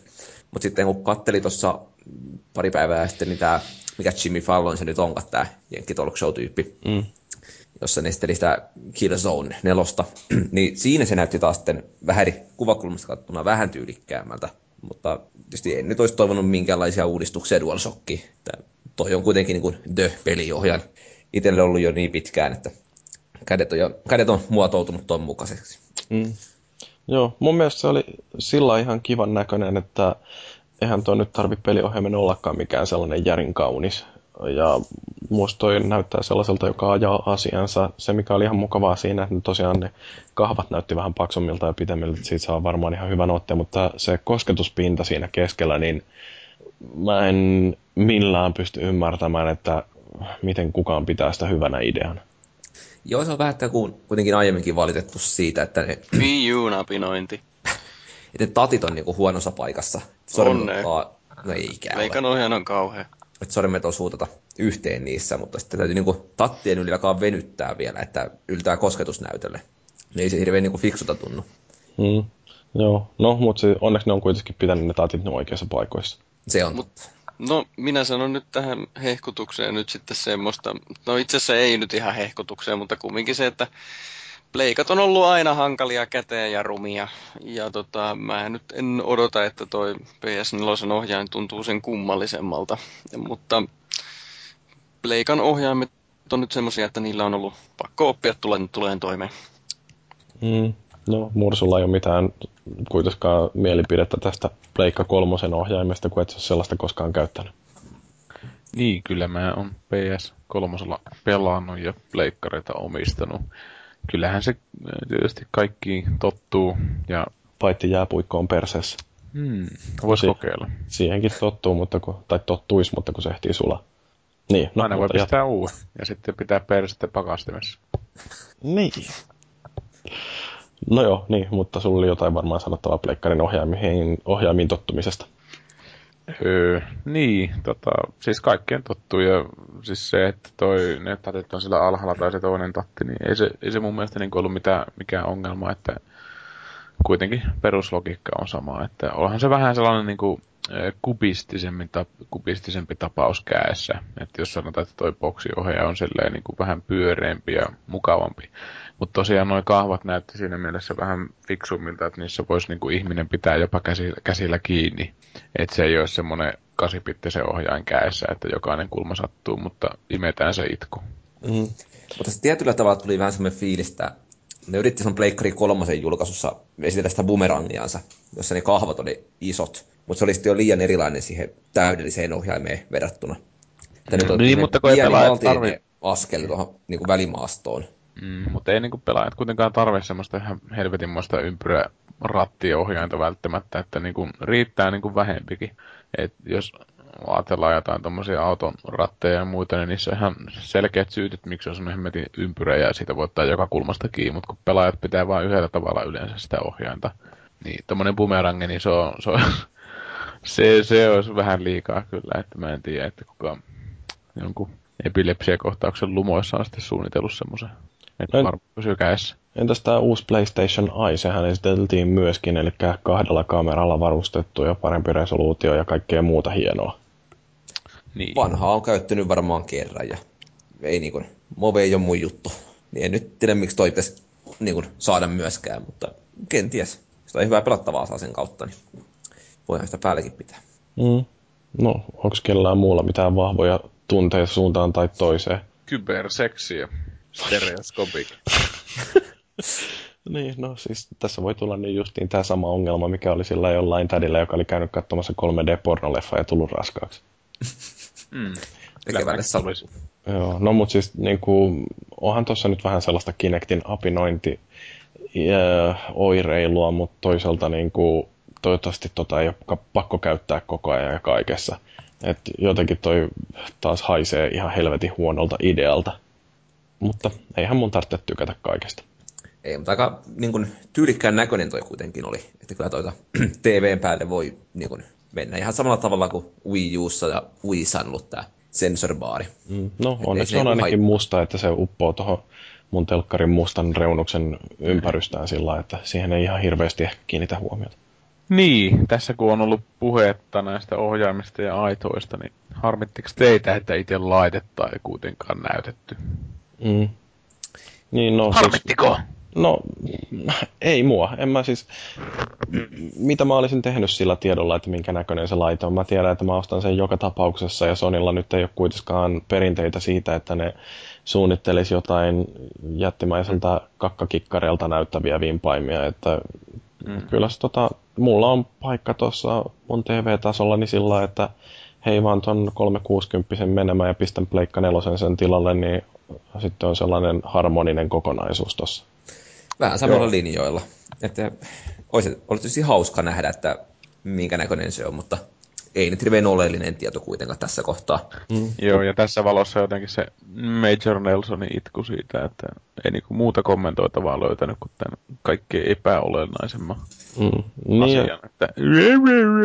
ja sitten sekin vielä, että tuon julkaisuun on nyt varovaisestikin arvioiden ehkä jotain ainakin 8 kuukautta. että jos ne nyt olisi kaikki paukut lätkässyt pöytään kerralla, niin mistä ne olisi puhunut sitten samaan aikaan, kun Microsoft esittelee omaa uutta konsoliansa ja kaikki E3-messut ja Gamescomit ja GDC, kaikki tällaiset on tulossa, niin pakkohan niillä on olla jotain uutta näyttää näissäkin kaikissa tilaisuuksissa. Ja varmaan asioita, joita näytetään ihan viimeisenä, on hinta. Että varmaan E3-messuilla kerrotaan, että minkä näköinen se itse boksi on. Mutta se, mikä on tärkeämpää, niin nämä ominaisuudet. Ja mun mielestäni yksi kaikkein kuuleimmista ominaisuuksista oli tämä, mitä Gaikain mahdollistaa. Että ensinnäkin tämä uusi remote play. Ja mikä siinä mun mielestäni on ihan hauskaa, että tulee Vitalle taas uutta käyttöä. Siis kertaa nyt lyhyesti, mitä tämä remote play on? No sehän tarkoittaa sitä samaa, mikä oli jo tuolla PSP:llä, että tuon Pleikka 3 pystyi pistämään sellaiseen remote play-tilaan, jolloin PSP:llä pystyy ottamaan periaatteessa konsoli haltuun. Mutta se oli kömpelö käyttää, siinä oli ihan hirveästi sitä verkkoviivettä, että se kokemus ei ollut mitenkään sellainen, että siellä viittisi pelata yhtään mitään jotain, mikä se nyt olikaan tämä Pixel Junk Monsters, niin sitä monimutkaisempaa. Mutta että tämä uusi remote play olisi sellainen, että siellä käytetään Gaikain teknologiaa siellä ihan Pleikka 4 sisällä, että sinne on upotettu tämä niin sanottu teknologiastäkki, joka mahdollistaa sen, että kun toi GPU tuottaa kuvaa, niin se pakataan salaman nopeasti, isketään verkon kautta sinne Vitan ruudulle, jossa se sitten puretaan salaman nopeasti. Ja sitten Vitalla voi lähettää noita ohjauskomentoja sinne Pleikka 4 suuntaan, jolloin tämä niin kun peli pyörii siellä Pleikka 4, mutta se näkyy ja sitä ohjataan tuolla Vitalla. Et periaatteessa oikeastaan aika lailla sama kuin mitä Wii U:n se pädi tekee silloin, kun kuva ohjataan sieltä konsolista siihen ohjainruudulle. Ok. Joo, mutta mikä tässä on hienoa, niin että se voi tapahtua ihan verkon yli. Ei tarvitse olla siinä alle 10 metrin päässä konsolista, että toi toimii. Joo, se oli itsekaan oleellinen asia. Sikä, että kun Wii U:ssa, en ole kyllä kokeillut, kun kämppä on niin pieni, että miten toi toimisi toiselle puolelle, mutta huusholleen. Mutta toita pystyisi niinku Vitalla oikeasti jatkaa näitä pelejä, vaikka bussissa tai no, mihin netti yltääkäs sitten. Tämä onhan niinku selkeät omat etunsa. Mm. Ja tavallaan tietysti toi tekee Vitan omista peleistä sitten täysin turhia. No ei nyt välttämättä, koska se tarvii kuitenkin sellaisen verkon, jossa latenssi on niin pieni, että se pelikuva siirtyy sujuvasti tuohon Vitan ruudulle. Mutta se tietysti, että kun toi ei ole kuitenkaan mitään ihan full HD:tä, mitä tämä Vita pystyy näyttämään, niin sen kaistan ei tarvitse olla kauhean laaja. Mutta tosiaan tärkeää se, että se yhteys on tasalaatuinen ja pingi on pieni. Mutta sitten toinen, mikä oli hauska, niin on tämä pelien striimaus tonne pilvestä tai sitten pilveen, että ainakin toi backwards compatibility, niin siitähän puhuttiin, että koko PlayStationin, siis 1, 2 ja 3 pelikokoelma, niin iskettäisiin sillä lailla pilveen, että sieltä pystyisi niitä pelailemaan. Ja mikä mulle ainakin tuli mieleen, että olisiko jopa niin, että Sony tekisi tosi rohkeasti, heittäisi siihen jonkun 1 kuukausimaksun tyyliin 10 tai 15 € kuussa. Ja sillä hinnalla voisi pelata ihan mitä tahansa näiden aikaisempien pleikkareiden peliä, olettaen, että tietysti toi verkko antaa myöten, mutta joka tapauksessa tämähän on vähän samaa kuin mitä OnLive teki. Niillä vaan ei ollut niin laajaa pelikokoelmaa siellä, mutta kyllä siinä nekin tarjosi sellaista 10 jotain 4-50 eri peliä, joita sai pelailla niin paljon kuin sielu sieti. Toi olisi kyllä todella tiukka tarjous, jos sen pystyvät pukkaamaan pihalle. Että totta kai niin kuin nuo vanhat pelit on vähän sellaisia, että aika harva niitä oikeasti pelaa, jos ihan upo uusiakin pelejä on saatavilla. Mm. Mutta onhan tuo nyt Pleikkari 3:llakin vielä niin 1 miljoonaa peliä, mitkä pitäisi päästä pelaamaan, joita ei vaan ehtinyt tai ei vaan omista. Ja ne olisi niin kuin ton kautta mahku pääsette tsekkaamaan, niin olisi kyllä erinomainen tarjous. Mm. Ja samalla se, että jos tuskin ne kuitenkaan pystyy laittamaan Pleikkari Networkia erityisen maksulliseksi, vähän niin kuin Live on. Tai jostakin ne maksut täytyy repiä sitten ylläpitoon sun muuhun, niin se, että tuolla olisi niin kuin hyvä aloittaa ennen kuin Pleikkari 4 pelivalikoimassa on niin paljon julkaisuja, että joku Instant Game Collection kannattaa laittaa. Tietysti se on vähän huono tarjous laittaa julkaisupäivänä pelit ilmaiseksi sinne. Mutta sekin, mikä tuossa on ihan niin kun jännä, että jos se hinnoitellaan oikein, niin ihmiset saattaa ottaa sen palvelun, vaikka ei sitä hirveästi edes käyttäisikään. Mun mielestä niin kuin Netflix on ihan loistava esimerkki siitä, että elokuvia on se 2-3 tuhatta, suurin osa niistä on sellaisia, joita ei tulisi mieleenkään katsoa, mutta kun siellä on niin paljon sitä tarjontaa ja hinta on kohdallaan, niin se $8, ei kun €8, mitä sitä kuukaudessa maksaa, niin eihän se ole hinta eikä mikään. Et periaatteessa niin kuin, jos niitä pelejä sitten tuolla olisi pleikkarilla tarjolla se 2-3 tuhatta ja niihin pääsisi käsiksi koska tahansa ja hinta olisi vielä sellainen suht järkevä, niin kyllä mä voisin kuvitella maksavani sellaisesta, vaikka sitten sitä, niitä vanhoja pelejä ei ihan hirveästi pelaiska. Joo, ja siihen sitten vielä jotain pientä ylimääräistä kivaa, niin kuin nämä tallennukset pilveen sun muuta, josta niin kuin nykyisinkin maksaa. Että onhan tämä Pleikkari 3 Instant Game Collection vähän semmoinen, että montako pelistä on oikeasti tullut pelattua. Ja tämä niin kuin, luku alas meni 2. Yeah. Mutta silti sitä maksaa ihan onnestaan, koska se on niin hieno palvelu. No entäs toi striimaus kavereille, että kun haluaakin, että kaverit pystyy katsomaan, että mitä nyt justiin pelaa, niin ei mitään muuta kuin painaa vaan share-nappia ja pistää pelin verkkoon. Ja sitten ne, jotka on kiinnostuneita, niin voi katsella, että mitä siellä nyt sitten tällä hetkellä hakkaillaankaan. Ja sitten voi jopa kommentoida siinä samalla, antaa vinkkejä, että hei, sulla jäi tuossa noin 1 laatikko kasa tuhoamatta, että siellä on pultteja. Toi on omaan korvaan niin kuin hieno ominaisuus sosiaalista pelaamista niin kuin hyvässä mielessä, mutta käyttääkö sitä oikeasti jossakin, kuinka herkästi? Että kuitenkin meidän oma pelaaminenkin on vähän semmoista, että jos sitä yksikseen pelaa, niin sitten mielellään pelaakin yksin, eikä sille, että kaverit huutelee korvan, että vitun taukki, hainnoi omenat tuolta.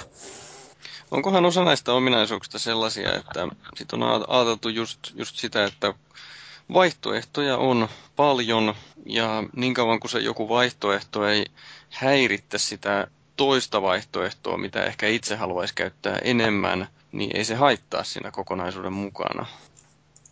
Niin, kunhan ei poista niitä niin kuin Linuxin aikana 3. Niin. Esimerkiksi. Niin, sekin on muuten sitten. Tulee tämmöistä ja tulee tämmöistä ja tulee tämmöistä sitten 2 vuoden päästä otetaan pois tää ja otetaan pois tää. Se on tehty ennenkin, joten se voitaisiin tehdä uudestaankin. No, noissa pilvipalveluissa on tietysti aina se ongelma, että ne voidaan ottaa pois. No mut sitten pelejä. Toi Gamasutra kyseli kehittäjiltä, kun siitähän puhuttiin jo tämän nykyisen sukupolven alussa, että kuinka paljon kalliimpaa on pelien kehittäminen, kun siirrytään HD-aikaan. Ja Gamasutra tosiaan sitten kyseli muutamilta studioilta, jotka on nyt sitten ruvennut tekemään noita pelejä jo Pleikka 4:lle, ja siellä oli muun muassa Guerilla, joka tekee sitä Killzonea, ja sitten tämä Evolution Studios, jonka käsiala on Drive Club, ja sitten Ubisoftiltakin vielä Watch Dogsista kyseltiin, että onko tämä nyt ihan älyttömästi kalliimpaa, ja kaikki nämä studiot sanoivat, että ollaan me pikkasen lisää porukkaa palkattu, mutta enemmänkin se on kyse siitä, että jos on hyvät työkalut, niin niitä pelejä pystyy tekemään, vaikka se grafiikan resoluutio kasvaisi ja muutenkin tarvitsisi olla tarkemmat teksturit ja kaikkea tällaista. Se ei loppujen lopuksi ole kuitenkaan siitä sukupolvesta kiinni, vaan ihan puhtaasti siitä, että miten taitava studio on käyttää näitä työkalujansa. Ja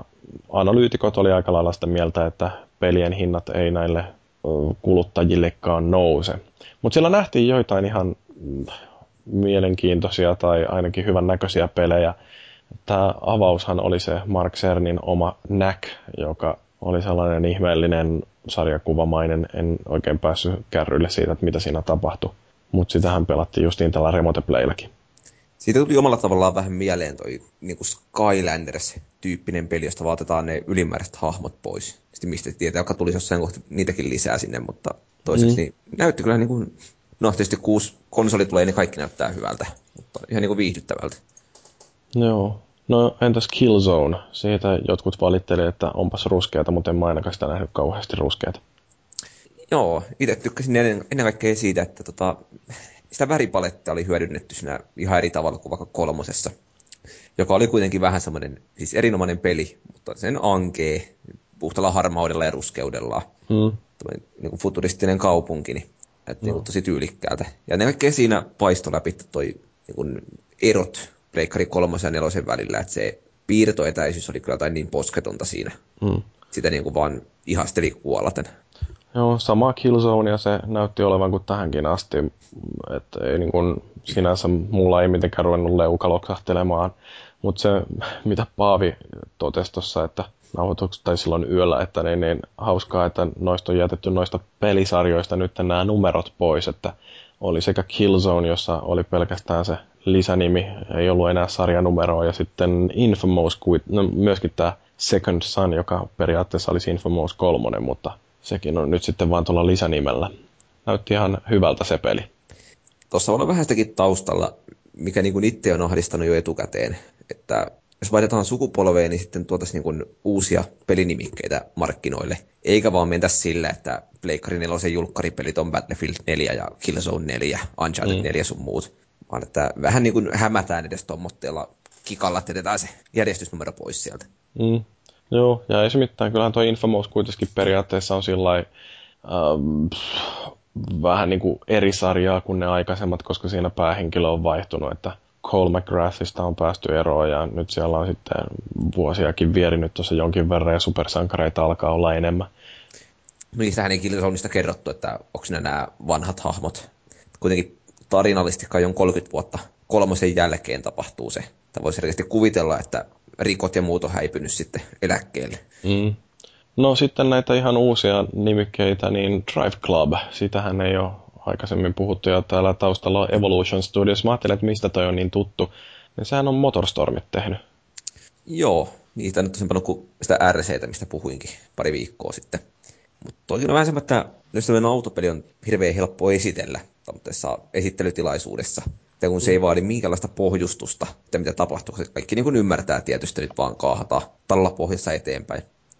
Kyllähän siinä videossa on vähän paisto semmoinen läpitte, semmoista autopornoahan se tuntuu olevan, ja tuotu vaan niin entistä enemmän pikseleitä auton ikkunoihin ja mittareihin. Joo, mä en ihan päässyt kärryille siitä, että mikä se sen sellainen oma erikoinen lisäys on, mitä se autopeligenreen tuo, että olihan siinä hyvännäköisiä autoja, ja siinä laitettiin turvavyötä kiinni ja availtiin ovea, ja tätä sitten tämä esittelijä ihan mehuissaan siellä selitti, mutta noin muuten niin mulle jotenkin jäi siitä sellainen kuva, että nämä jätkät ei ollenkaan tiedä, että mihin ne haluaisi tässä panostaa, ja seuraava tai ensimmäinen iso floppi on tulossa tuosta.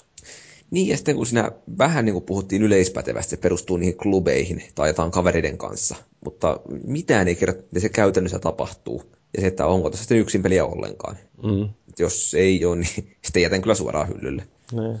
No, mikä ihmeessä Media Moleculen demo tai mikä se oli, niin mitä siinä oikein tapahtui? Musta se oli hämmentävä. Siinä heiluteltiin moveja, ja sitten siellä ruudulla pyöri jotain sähkökitaran soittajia ja rumpaleita, ja sitten mulla tuli siinä sellainen olo, että ei vittu, että nyt kun toi rumpali vielä rupesi heiluun oikein älyttömän näköisesti, niin siinähän meillä olisi seuraava Wii Music. Joo, olihan siinä semmoista Nintendo-viboja aika paljon. Mutta niin kuin sanoin siinä yöllisessä väsyneessä nauhoituksessa, että teknologia-demo tuli mieleen. Niistä on kyllä vieläkin tuntuu, että hirveän niin kuin vaikea nähdä, miten sitä saataisiin semmoinen peli helpolla käyttöliittymällä, että sä pystyisit oikeasti tekemään niitä tyylikkäitä patsaita. Ja vaikka pystyisikin, niin miksi sä tekisit niitä? Mikä niin kuin saa siihen mukaan?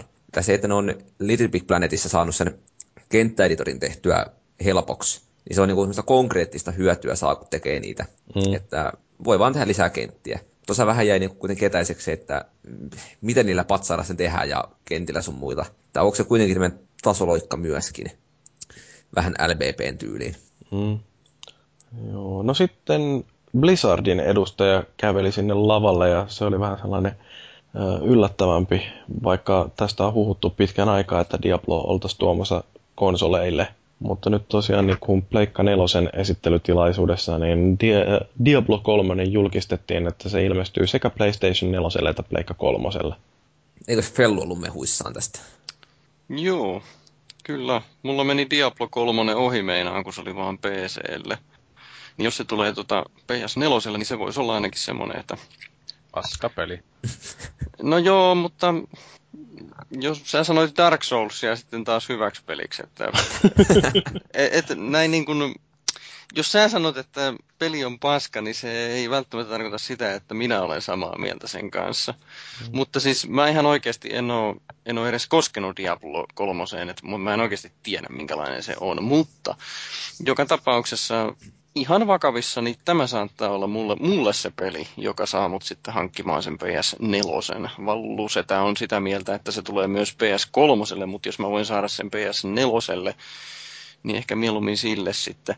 Tosin, niin, mitenköhän se on sitten porttailtu, että täytyy lukea arvostelut, että kumpi versio on parempi aikanaan. Mä oon sitä Diablo 3 pelannut PC:llä ehkä 20 minuuttia ja katsonut toisen mokoman, kun kaverista pelaili ja tuntui kauhean nähdyltä jo siinä kohtaa. Ja ei millään muotoa sellatteelta, että etteikö sitä voisi kääntää aika helposti konsoleillekin. Mutta meidän oma huomio tässä on, että niin ihan hauska juttu. Tämä ensimmäinen Blizzardin peli, niin vuosikausi, joka aika niin yleisesti leimataan paskaksi. Että se on sitten se, mistä tulee se konsolikäännös, joita on... Koska halutaan lisää rahaa. Niin.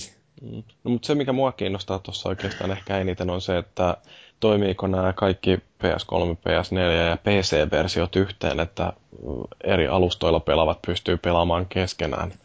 Siinä voi olla, se voi olla mahdollista, mutta siis toi Blizzardin Diablo 3han on suunniteltu alusta alkaen konsolipeliksi, että oikeastaan kaikki asiat siinä tukee tämmöistä konsolipelaamista. Et, siis ihan siitä lähdetään, että periaatteessa aktiivisia skillejä sulla ei voi olla kuin ihan jotain 5, ja siihen löytyy niin kun pädistä jo ihan näppäimet. Et siinä ei tarvitse edes olla mikään ihme MacGyveri, että löytää ne kaikki napit.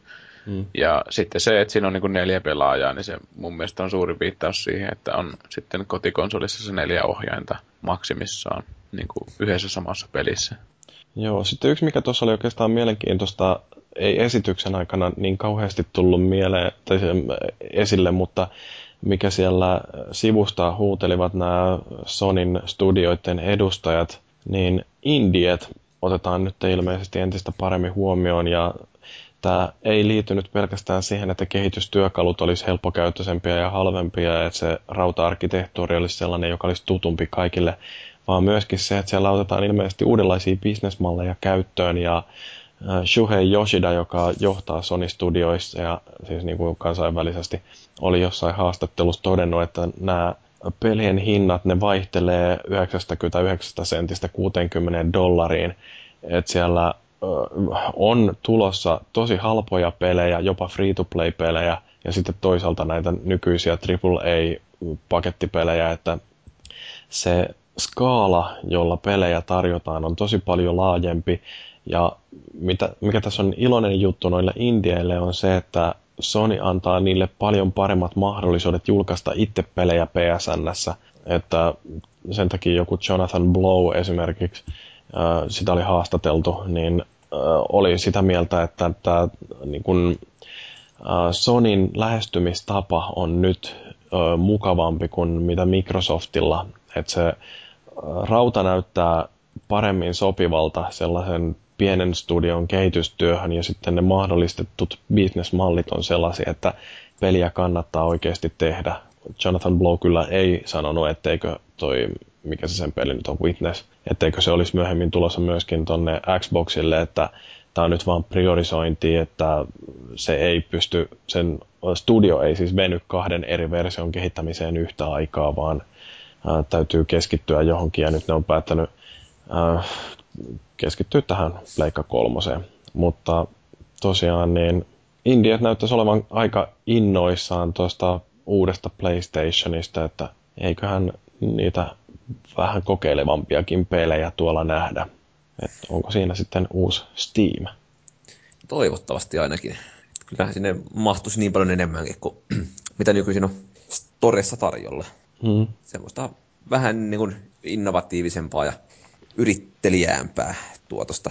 Että niistä ne Minecraftit ja Journeyt ja muut syntyy. Joo, sehän oli muuta kuin sitten taas Cliff Blesinskiä oli haastateltu ja mitä mieltä se on, oli kysytty, että mitä mieltä siis se on tästä Pleikka 3:sta, ei kun 4:sta, niin oli sillai, tykkäs raudasta, oli sitä mieltä, että näkin esittely tuolla tilaisuudessa oli tyhmä veto ja sitten siellä oli jotain 3 sellaista teesiä, jotka se heitti Sonille, että nää kun teette oikein, niin teillä on ihan hyvin pullat uunissa ja no, mitä se nyt Blesinski sitten sanokaan, hetkinen, meni ajatus mielestä, mutta kuitenkin niin kuin, että Cliffy B:kin oli sillä varauksella sitä mieltä, että eiköhän tästä jotain voi tulla. Et ennen kaikkea, kun otetaan vaan devaajat huomioon, niin kyllä niitä pelejä sinne sitten syntyy. Mutta toi on ehkä niin kuin tämä nyt vielä käynnissä olevan sukupolven sellainen merkittävä ilmiö oli se, että Nintendo varsinkin toi kasuaalit pelikentälle ja raahas ne kaikki hakemaan Wiit kotiin ja pelaamaan Wii Sportsia. Niin miltä toi näytti nyt, kun tätä Pleikka nelosen ensiesittelyä katteli, että mikä siellä oli tämä panostus Core versus kasuaalit? Musta se oli jopa niin kuin yllättävän tasan meni noin kaksi. Että kuitenkin niin kuin lähdetään sitten Pleikkari nelonen ja seuraa boksina aika kalliita heti julkaisussaan, jolloin ne ei ole sellatteita, mitä peruskasuaalipelaaja ostaa. Eikä se varmasti ole niin kuin sellatteita, mitä SingStaria sun muitakaan ihan heti tarjolla. Joten vähän tuommoitteet niin kuin Knarkit ja tämä Media Moleculen pelit oli vähän yllättäviä, että miksi ne esitteli niitä. Ja taas se, että kuitenkin tosi vähän kerrottiin niin kuin rauta-asioista, kun taas sosiaaliseen pelaamiseen panostettiin enemmän, mikä kiinnostaa niin kuin varmaan aika vähän loppujen lopuksi niin tosi pelaajia. No en mä oikeastaan tiedä, että no se tietysti nyt taas riippuu vähän siitä, että miten määritellään tosi pelaaja, mutta kyllä musta ainakin se ajatus, että mä voin katsella, että miten joku taitavampi selvittää jonkun kentän jossain Mirror's Edge 2, niin se on aika kiinnostava. Tietysti se nyt onnistui siinä ekassakin, kun katselin niitä haamujuoksuja, mutta niin se, että livenä pystyisi sanoa, että näytä mulle toi vielä uudestaan, ja sitten kaveri näyttää, ja sitten voi yrittää itse siinä, ja sitten selkeän sanoa, että okei, kiitos tästä, nyt menen kokeilemaan omalla koneellani. Onko toi muuten sellainen toi striimaussysteemi, että sä pystyt vaan katsoa, jos kaveri antaa sulle luvan tsekkailla? Näin mä ymmärsin, että siinä täytyy aktiivisesti laittaa se pelijako. Ja se, että onko se vaan kaverilistan sisäisiä? Kun sehän olisi tietysti niin kuin kilpapelaamiset aika hauskaa, että sä voisit katsella, miten paras NHL-pelaaja vetelee. Toi on muuten ihan hyvä silleen pointti kertaan kanssa, että jos jotain näitä tällaisia ammattipeliliigoja pyöritellään, että jos niissä ruvetaan hyödyntämään tuollaista striimausominaisuutta, niin ei tarvitse enää olla mitään kauhean kalliita viritelmiä, vaan että ihan niin kuin joku konsolifinikin voisi järjestää turnaukseen ja sitten siellä porukka hakkaisi NHL:ää ja pelit näkyisi sitten tuolla verkossa. Siellä voisi katsoa 2 tai 3 eri näkökulmasta niitä. Joo, vähän kävin tuossa kuukausi pari aikaa Warcraft-tapahtumassa, missä ihasteltiin striimattavia Starcraft 2-turnauksia. Ja vähän sitten tuli semmoista samanlaista fiilistä, että se voisi tehdä paljon helpomminkin kuin se, että pukataan ne jollekin random serverille Intiaa ja toivotaan parasta, että näkyisi täälläkin asti. Joo. Joo, musta tuntuu, että siis sekin, mitä toi sanoi se Mark Cerny siinä alussa, että tämä niin kun Sonyn suunnittelufilosofia Pleikka nelosen kohdalla, niin se ei ole lähtenyt siitä, että toi laite olisi sellainen niin kun olohuoneessa oleva keskipiste, vaan että keskipiste on nimenomaan pelaaja. Ja siinä jotenkin oli sellainen fiilis, että Sony ihan tosissaan meinaa edelleen tähdätä sille samalle Core-pelaaja-yleisölle, joka on aikoinaan nostanut Pleikka 1 ja 2 sinne yli 100 miljoonan myynteihin. Et siinä jonkinnäköistä harha-askellusta on tullut vähän tässä välissä, mutta nyt palataan taas juurille ja tosiaan tehdään pelaajille sellaista maksimaalisen hyvää kokemusta. Et musta ainakin tuntuu siltä, että se casual-pelaajien aalto, niin se on siirtynyt jo konsoleista johonkin muuhun, että ne pelaa näillä iPadeilla ja kännyköillä, sikäli kun pelaa. Ja konsolit jää taas meille enemmän pelaamista harrastaville. No mä taas luen tuosta enemmän sitä, että tietysti niin Pleikkari nelonenkin, että se alku on sitä, että korepelaajat ostaa sen. Ja sitten kun hinta lopulta laskee sinne 200 euron hujakoille, alle 300, niin sitten niin kuin kasuaalimmatkin ostaa sen. Mutta onhan sille kuitenkin sellaista, niin pelejä tulee, niin kuin SingStarit ja varmaan aitoit ja sporttipelit sun muut, mitä et vaan niin pysty pelaamaan jollain tabletilla. Mutta onhan tässä tietysti niin seuraavassa sukupolvessa vähän sellainen niin välimallin meininki, että jos Pleikkari 2 tarjosi DVD-aseman ja 3 Blu-rayt, niin 4 ei sillä tavalla tarjoa juurikaan mitään uutta, mikä saisi niin kuin nostaa sen muista syistä kuin pelaamisen takia. Mm. Että kolmonen oli kuitenkin itsellekin semmoinen, että valitsin sen boksin sijaan nimenomaan sen takia, että se oli erinomainen Blu-ray-soitin. Ja se oli niin kuin se peruste sille. Mutta nelosessa ei sitä enää olekaan. Ja se on vähän semmoinen ikävämpi juttu. Mm. No, mutta mitäs niin, kun nyt on nähty, että mitkä on Sonyn pelimerkit, niin mitä tämä tarkoittaa Microsoftin ja Nintendon kannalta? Mitä nämä kilpailijat meinaa nyt sitten tehdä? Varmaan ainakin Nintendo luottaa siihen, että vaikka heillä on vanhentuneet vehkeet, niin se riittää kumminkin se heidän oma juttunsa siinä. Et tuntuu, että Nintendo ei vieläkään ihan... No se nettiympäristö, vähän niin kuin Liven tai... Mikä se networkin nimi on nykyään Pleikalla? PSN se on edelleen PSN, osa Sony niin. Entertainment Networkia, mutta niin tosiaan edelleen PlayStation Network. Niin, okei. Eli semmonen nyt ainakin jollain tasolla on Wii U:ssä. Mutta kyllä ehkä kyse on vähän rahasta, että ne ajattelee, että ne saa halvalla riittävästi bisnestä tai jotain, mutta kyllä mua harmittaa se, että Nintendo... Se on vanhentunutta se niiden kamaa yksinkertaisesti. Niin no siis Michael Pachter esimerkiksi aika mielenkiintoisesti twiittasi justiin siinä, kun kaikki yhteisesti oltiin katselemassa tätä tilaisuutta, että niin Sony just made Wii U last gen. Että kyllähän se totta on, että toi nyt tekee toi Pleikka 4 yhdessä Vitan kanssa suunnilleen kaiken sen, mitä Wii Ukin tekee, siis tarkkaan, että miten sanoa, että just a guess here, but I think the PS4 just made the Wii U a last generation console. Et sitä voi sanoa ihan mitä haluaa siitä, että Wii U on julkaistu suunnilleen samaan aikaan kuin Pleikka 4, mutta kyllähän se kuitenkin se teknologisesti on samalla tasolla kuin Pleikka 3 ja Xbox 360. Eli Nintendolle oikeastaan ei jää muuta kuin se omat pelinsä. Niin, ja niinhän se on aina ollut. Niin, se on aina ollut, joo. Vähän mutta... vaan valitettavasti, että mulle ei riitä se, että mä voin pelata Assassin's Creed 3 tai Batmanin niin Wii U:lla, jos mulla on tossa Xbox 360 ja mä voin ostaa se jo sille. Mm. Mutta taas päästään siihen, että toi PS4 ja Vita, että puskeeko ne sen Vita johonkin PS4-bundleen heti kättelyssä? Koska jos ne ei tee sitä, niin en mä tiedä, nostaako ihmiset kuitenkaan sitä Vitaa. Kyllähän sitä Moven tapauksessa puhuttiin silloin, että tämä niinku tekee periaatteessa Wiimoten turhaksi. Mm. Ja no, lopputulos on se, että eihän ketään kiinnostanut, koska se oli semmoinen irrallinen tuote, mitä kukaan ei omistanut. Toisaalta taas Move julkaistiin 4 vai 5 vuotta Wiin jälkeen, ja siinä vaiheessa Wiita oli myyty jo se, 70 miljoonaa kappaletta, että se... Markkina oli jo saturoitu niin pahasti, että ihan turha yrittääkään tunkea sinne. Ja sitten toisaalta korepelaajalle toi Move ei tarjonnut niin paljon uutta, että sen olisi halunnut hankkia. Sitä mä ihmettelen, että miten Microsoft onnistui vakuuttamaan niin monet omat faninsa siitä, että Kinectillä on yhtään mitään käyttöä. Mutta se nyt sitten taas oli Microsoft, mistä puheen ollen, niin me odotellaan nyt sitten seuraavaa Xboxia. Niin mitä Microsoft siinä voi tarjota sellaista, että ne menee tuosta Sonyn esityksestä ohi? Varmaan pohjois-amerikkalaiset pääsee jälleen nauttimaan entistä enemmän semmoista viihdekeskus pohjasta laitteesta, joka tarjoaa kaikki mahdolliset leffapalvelut sun muut, jotka ei tietysti Eurooppaan tuu. Ja no, Japanin ne on hävinnyt jo tässä vaiheessa.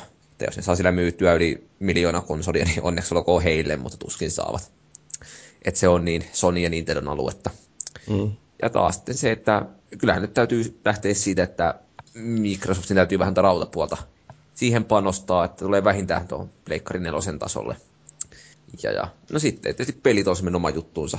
Mm. Että jos Bungekaan ei ole enää niiden oma firma, niin Halo 5 tietysti voi julkaista. Mutta onko siellä paljon sellaisia muita pelejä sitten, mitkä kiinnostaa ihmisiä? No, vaan niillä nyt edelleen törnteen, että sieltä varmaan voi tulla jotain. Tai mikä se on tämä, joka tekee noita Forzia. Niin, no. Ja... Pleikkarilla Gran Turismo-firma. Mikä se nyt onkaan nimeltä, joku Polygoniksi joku. Joo, ja sitten jotain varmaan löytyy. Mm. Mutta siis kyllä, jos nyt näitä huhuja jollain lailla uskoo, niin Microsoftilla saattaa olla kyllä niin, että se edelleen tähtää keskelle sillä, että ei enää niinkään sinne ihan korepelaajille, mutta ei sitä ihan täysin kasuaaleillekaan, vaan enemmänkin siihen johonkin välimalliin, että nyt yritetään saada niitä bokseja vaan mahdollisimman paljon tuonne olohuoneeseen, jolloin voidaan sitten myydä ihmisille sitä sisältöä, mikä tulee sen Microsoftin ekosysteemin kautta. Mutta sitten toisaalta taas Windows 8 on ollut aika laimea menestys. Windows-puhelimia ei ole myyty paljon paskaakaan. Surface ei ollut mikään huikea sukseen, että onko nyt sitten niin, että seuraava Xboxen se on yhtä vankka menestys kuin mitä Pleikka 3 oli suhteessa edeltäjäänsä. Nyt pitää muistaa, että Xbox Live on hakkaa mennen tullen PlayStation Networkit tai Nintendo Networkit noin niin kuin palveluna. Että jos ne pitää sen liven edelleen laadukkaana ja mahdollisesti vielä vähän lisääkin niitä jotain härpäkepalveluita sinne, niin no ainakin minä olen tyytyväinen, kun mä tykkään pelata nimenomaan verkon läpi muiden kanssa. Ja edelleen, ja se party chat-systeemi on ollut jotain aivan voittamatonta, joka... No party chattihan on tulossa tuonne Pleikka-networkkiinkin. No, mitä sen jälkeen liveen jää sellaista erinomaista, mitä ei olisi Sony-verkossa. Ja varsinkin kun ajattelee, että siellä on nyt pelisuunnittelijat ollut suunnittelemassa rautaa, niin se voi olla, että toi liven etumatka on kurottu jo umpeen. Ja nyt sitten katsotaan, että kuinka hyvin Microsoft pysyy Sonyn vauhdissa seuraavaksi. Mutta se varmasti selviää tässä vuoden aikana, että mihin mennään puolin ja toisin, että kumpi vie ja kumpi vikisee. Mutta mennään me tässä kohtaa vaikka tonne palautteisiin.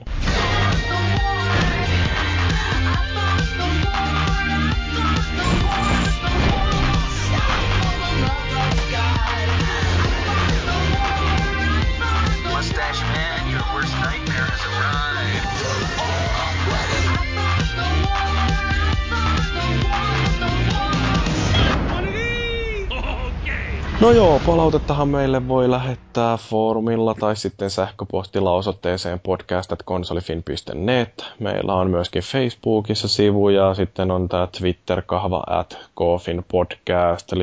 Livenä meitä ei pääse taas ihan vähän aikaan tapaamaan, enkä usko, että me toista tuollaista yleisölle avointa nauhoitustilaisuutta enää jaksetaan järjestääkään. Mutta toisiksi viimeisimmästä jaksosta, jossa puhuttiin seuraavasta konsolisukupolvesta, niin siellä SPH on lähettänyt kommenttia. Joidenkin mielestä meilläkin on vain ajan kysymys, koska mennään perässä ja otetaan siirtorajoituksia käyttöön mobiilin lisäksi myös kiinteissä liittymissä. Sonera on tiettävästi asiaa jo väläytellyt, ja jos yksi iso uskaltaa, niin muut menevät varmasti perässä. Eli tässä nyt tarkoitetaan sitä, että olisi noin laajakaista liittymät menossa sellainen data capatyiksi, että siellä on jonkinnäköinen maksimimäärä, mitä dataa saa siirtää, niin jaksaako kukaan uskoa, että Suomessa mennään tuohon? En kyllä jaksa, vaikka toisaalta, niin aika harva pystyy perustelemaan. Pitäisi maksaa lisää sitten, jos haluaa sitä käpiä. Niin on toisella jännä, että jos siellä on semmoinen tyyliin, että 20 gigaa kuukaudessa saa siirtää dataa, niin eihän siihen mahdu nyt edes joku ellei noir, että yhden pelin kuukaudessa pystyisi lataamaan sit sillä hinnalla, mitä voi normaalisti niin kuin kuukaudessa surffailla. Että on se jotenkin kummallinen ajatus, jos tähän mennään, ja kyllähän se aika lailla rajoittaisi digitaalisen bisneksen tekemisen mahdollisuutta. Niin, eli BitTorrentin käyttö, mutta se on toinen juttu. No, Steamiin poikkeus ja ehkä Jiitunesiin ja... Niin, mutta sitten taas tuossa tulee, Jenkkilässä puhutaan net neutralitystä, että se periaatteessa niin kuin kaiken nettiliikenteen pitäisi olla samalla viivalla, että ei saa suosia yhtään mitään protokollaa tai sivustoa muiden ylitse, että jos se datakatto vaikuttaa yhtään mihinkään palveluun, niin sen täytyy vaikuttaa sitten kaikkeen. Koska muutenhan voisi olla sillä, että Sonera tai Elisa päättää, että nyt me pistetään nämä meidän omat viihdepalvelut sillä muiden edelleen, että kaikkeen muuhun nämä datasiirtorajat tulee, mutta meidän vuokraamosta voi katsella elokuvia piittaamatta näistä datasiirroista, ja sitten voi miettiä, että mitä toi tekee jollekin HBO tai Netflixin bisnekselle. No. Mutta mä en oikeasti usko, että DNA ja Elisa lähtisi tuohon, vaikka Sonera menisikin. Niin, ja uhkaavat vaan tuolla, ja vaikka kaikki keskenään sen, niin sielläkin valtio tulee. Totee, että kaikille täytyy tarjota ADSL-tasoinen mode, tai mikä nettiyhteys onkaan, että sen jälkeen ne pukkaa vähän parempaa kaikille. Riittää taas kaistaa. Joo. No sitten viime jaksosta, joka me striimattiin suorana lähetyksenä myöskin nettiin piittaamattomista datarajoituksista, niin siitä on tullut vähän tästä meidän livestriimistä kommenttia. Henge sanoo, että kaipaanko live-lähetyksiä? Rehellisesti en kaipaa. Podcastit ovat loistavia ja toivottavasti jatkuvat viikoittain. Niin, eihän nämä nyt varsinaisesti liity toisiinsa millään lailla, mutta en mä nyt välttämättä haluaisi laittaa kameraa kuvaamaan, kun mä istun tällainen alastomana sohvalla ja rapsuttelen kassejani. Niin, ja toinen juttu on se, että podcast on tietysti kiva, kun onko töissä ja silleen hyvin harvoin jaksaa yhdeltä istumalta, niin tämmöinen striimi tietysti vähän ehkä tappaa sen idean siinä. Totta. Mut joo, ei tarvitse pelätä, että me nyt ihan viikoittaiseksi rutiiniksi otetaan tällaista videopodcastia, että meillä se ei ole logistisesti edes mahdollista ja tuskin ketään kauheasti kiinnostaisi edes editoida niitä jaksoja sillä ja loppujen lopuksi ei se olisi mitään muuta kuin 4 pärstää puhumassa. Paitsi ensi syyskuussa NHL 14 jakso. Tämä se striimataan kuitenkin. Okei. No sitten Nisupulla kommentoi myöskin, näitä lähetyksiä kannatetaan. Tuota vuorovaikutteisuutta katsojien ja yleisön suunnalta voisi edelleen kehittää ja ottaa heidät joukkona yhdeksi keskustelijaksi. Taustalla loistanut Twitter-kanava oli hyvä idea keskustelijoiden kannalta. Lähinnä tulee mieleen se, miten usein jaksaa vaivautua paikalle. Niin, no se Twitter-kanava oli ihan hauska sillä justiin, että musta oli kaikkein iloisinta se, että siinä huomasi, että oikeasti meitä katsottiin siinä lähetyksen aikana, että ei ihan turhaan viritelty sitäkään kameraa, että vaikka niitä katsojia en tiedä yhtään, että kuinka paljon niitä oli, mutta ainakin kaikki 2. Tai 2 taisi lähettää kommenttia siinä nauhoituksen aikana ja Nisupulla ilmeisesti on katsonut myöskin, niin hurja suosio. Joo, ehkä olisi voinut sitä striimiä vähän mainostaa etukäteen nyt tai siellä. Vähän semmoitteeksi yllätykseksi se homma. Joo, no se johtui oikeastaan siitä, että kun siinä oli niin paljon teknistä epävarmuutta. Toi oli ensimmäinen kerta, kun tuota palvelua käytettiin tollaiseen, niin mua ainakin hiukan sillai kammotti, että onko tässä nyt demo-efekti, että koska toi ei ole vielä sellainen virallisesti julkistettu ominaisuus. Mutta palvelun kehityspäällikkönä minulla on tiettyjä vapausasteita. Sitten Max Limits sanoi, että YouTube-videossa annettiin pelaajista menestyneiden ja humorististen ihmisten kuva Elisan tilojen ja Jyrin paidan ansiosta. En mä tiedä, mitä mun paidassani oli humoristista. Mikä sun paita tässä oli? Mulla oli ihan musta kauluspaita vaan. No, varmaan just se menestynyt. Ai jaa. Aspekti. Niin, no siis se varmaan siinä onkin. Joo, mutta Elisan tilat oli ihan hienot. Se on kyllä aika komea paikka toi meidän studio tuolla Lasipalatsissa, että voitte siellä joskus ohimennen käydä vilkaisemassa, että minkälaisesta mestasta on kyse, ja siellä yleensä tarjotaan kahvit. Oli erittäin komea paikka. Vähän onhan mä tamperelaisena kuitenkin käynyt Helsingissä aika monesti ja kävellyt sitä ohitte varmaan 100 kertoja, mutta en ollut edes huomannut sitä aiemmin. Tämä vähän salakavala on piilotettu. Kiva hostihan meillä oli siellä myös. Joo, oli oikein mukava. Ihan nätti. Siitä taitaa löytyy jotain Paavin kuviakin jossain. Jos ei muuta, niin munkin ottama kuva löytyy. Niin, sitä voit katsella sitten aina iltaisin ja muistella niitä ihania hetkiä Helsingin keskustassa. Sitten Jarppa sanoo, että ehdottomasti kuva tuo lisäarvoa tämän kaltaisessa erikoisjaksossa. Tuhomursu puhuu paljon käsilläänkin ja kissapaita oli ehdottomasti näkemisen arvoinen. Niin Paavilla oli kissapaita, juu. Se on kyllä komea paita. Vähän on kateellinen siitä. Mutta joo, toi Mursun elekieli on kyllä sellaista, että välillä tää kärsii tää podcasti tästä pelkästä audioformaatista. Mutta kaljaa ainakin meni. Niin. Niin, koko tämän jakson nauhoituksenkin ajan Mursu on siellä elehtinyt, mutta kukaan ei näe. Sitten Digiheppu vielä kysyy, että voisikohan tulevaisuudessa Steamboxin myötä vihkiä Steamin tasa-arvoisesti muiden konsolien joukkoon? Ei voi. Seuraava. Ei sitä varmaan konsoliksi voi, mutta meillähän Konsolifin on sillain vähän avautumassa myöskin PC-väelle, että kyllähän tämä uusi meidän foorumin jako, jota halutaanko puhua siitä nyt vähän se?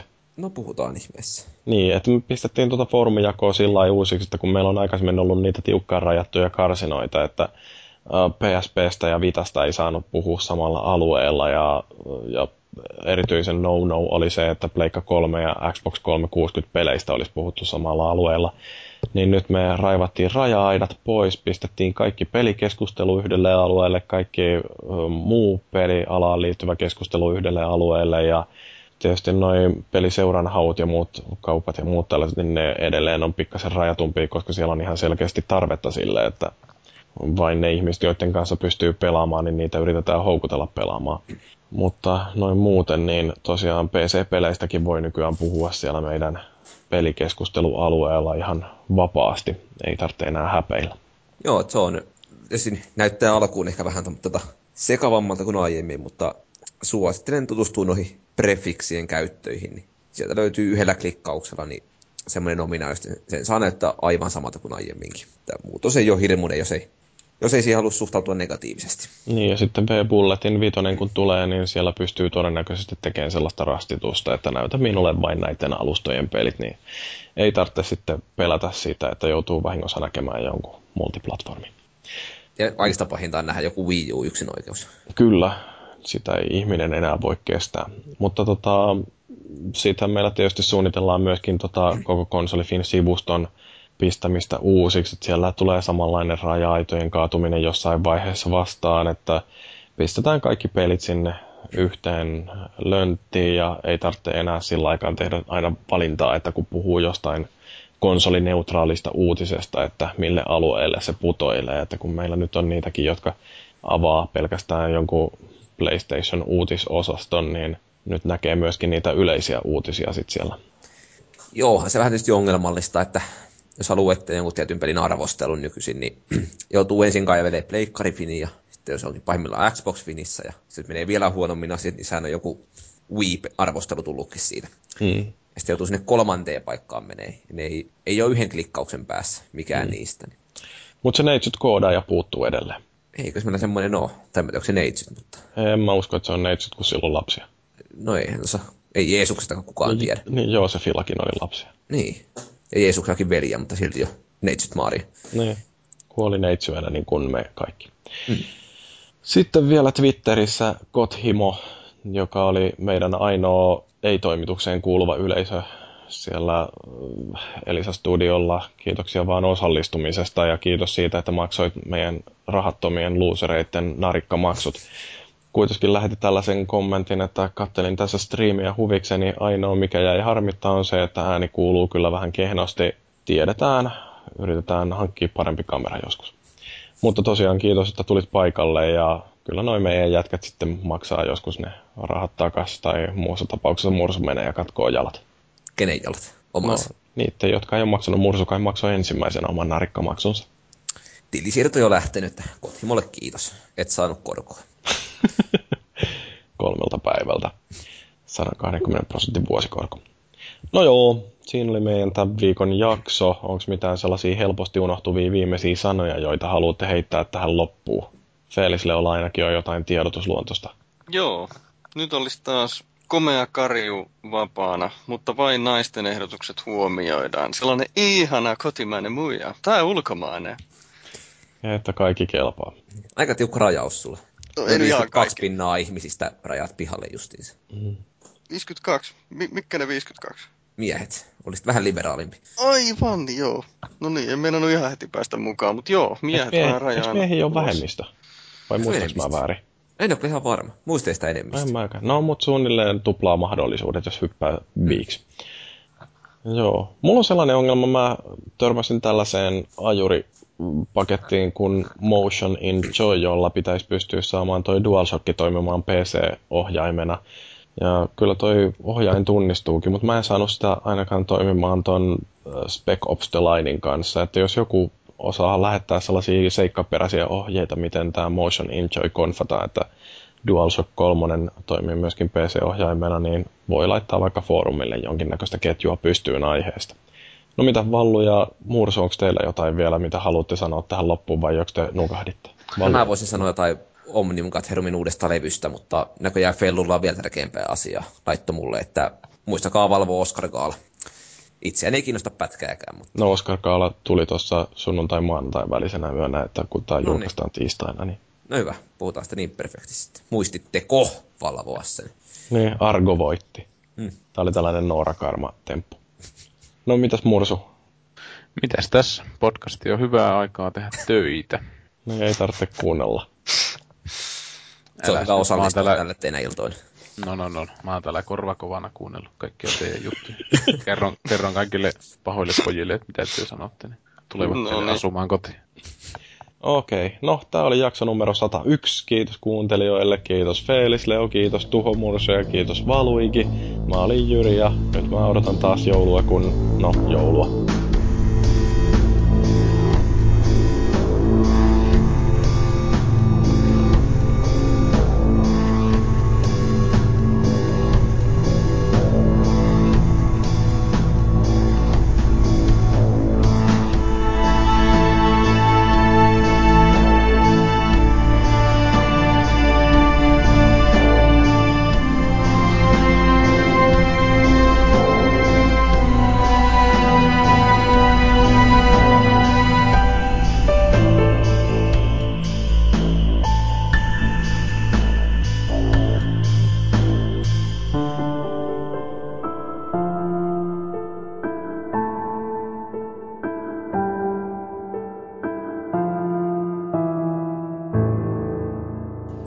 Jotain iso.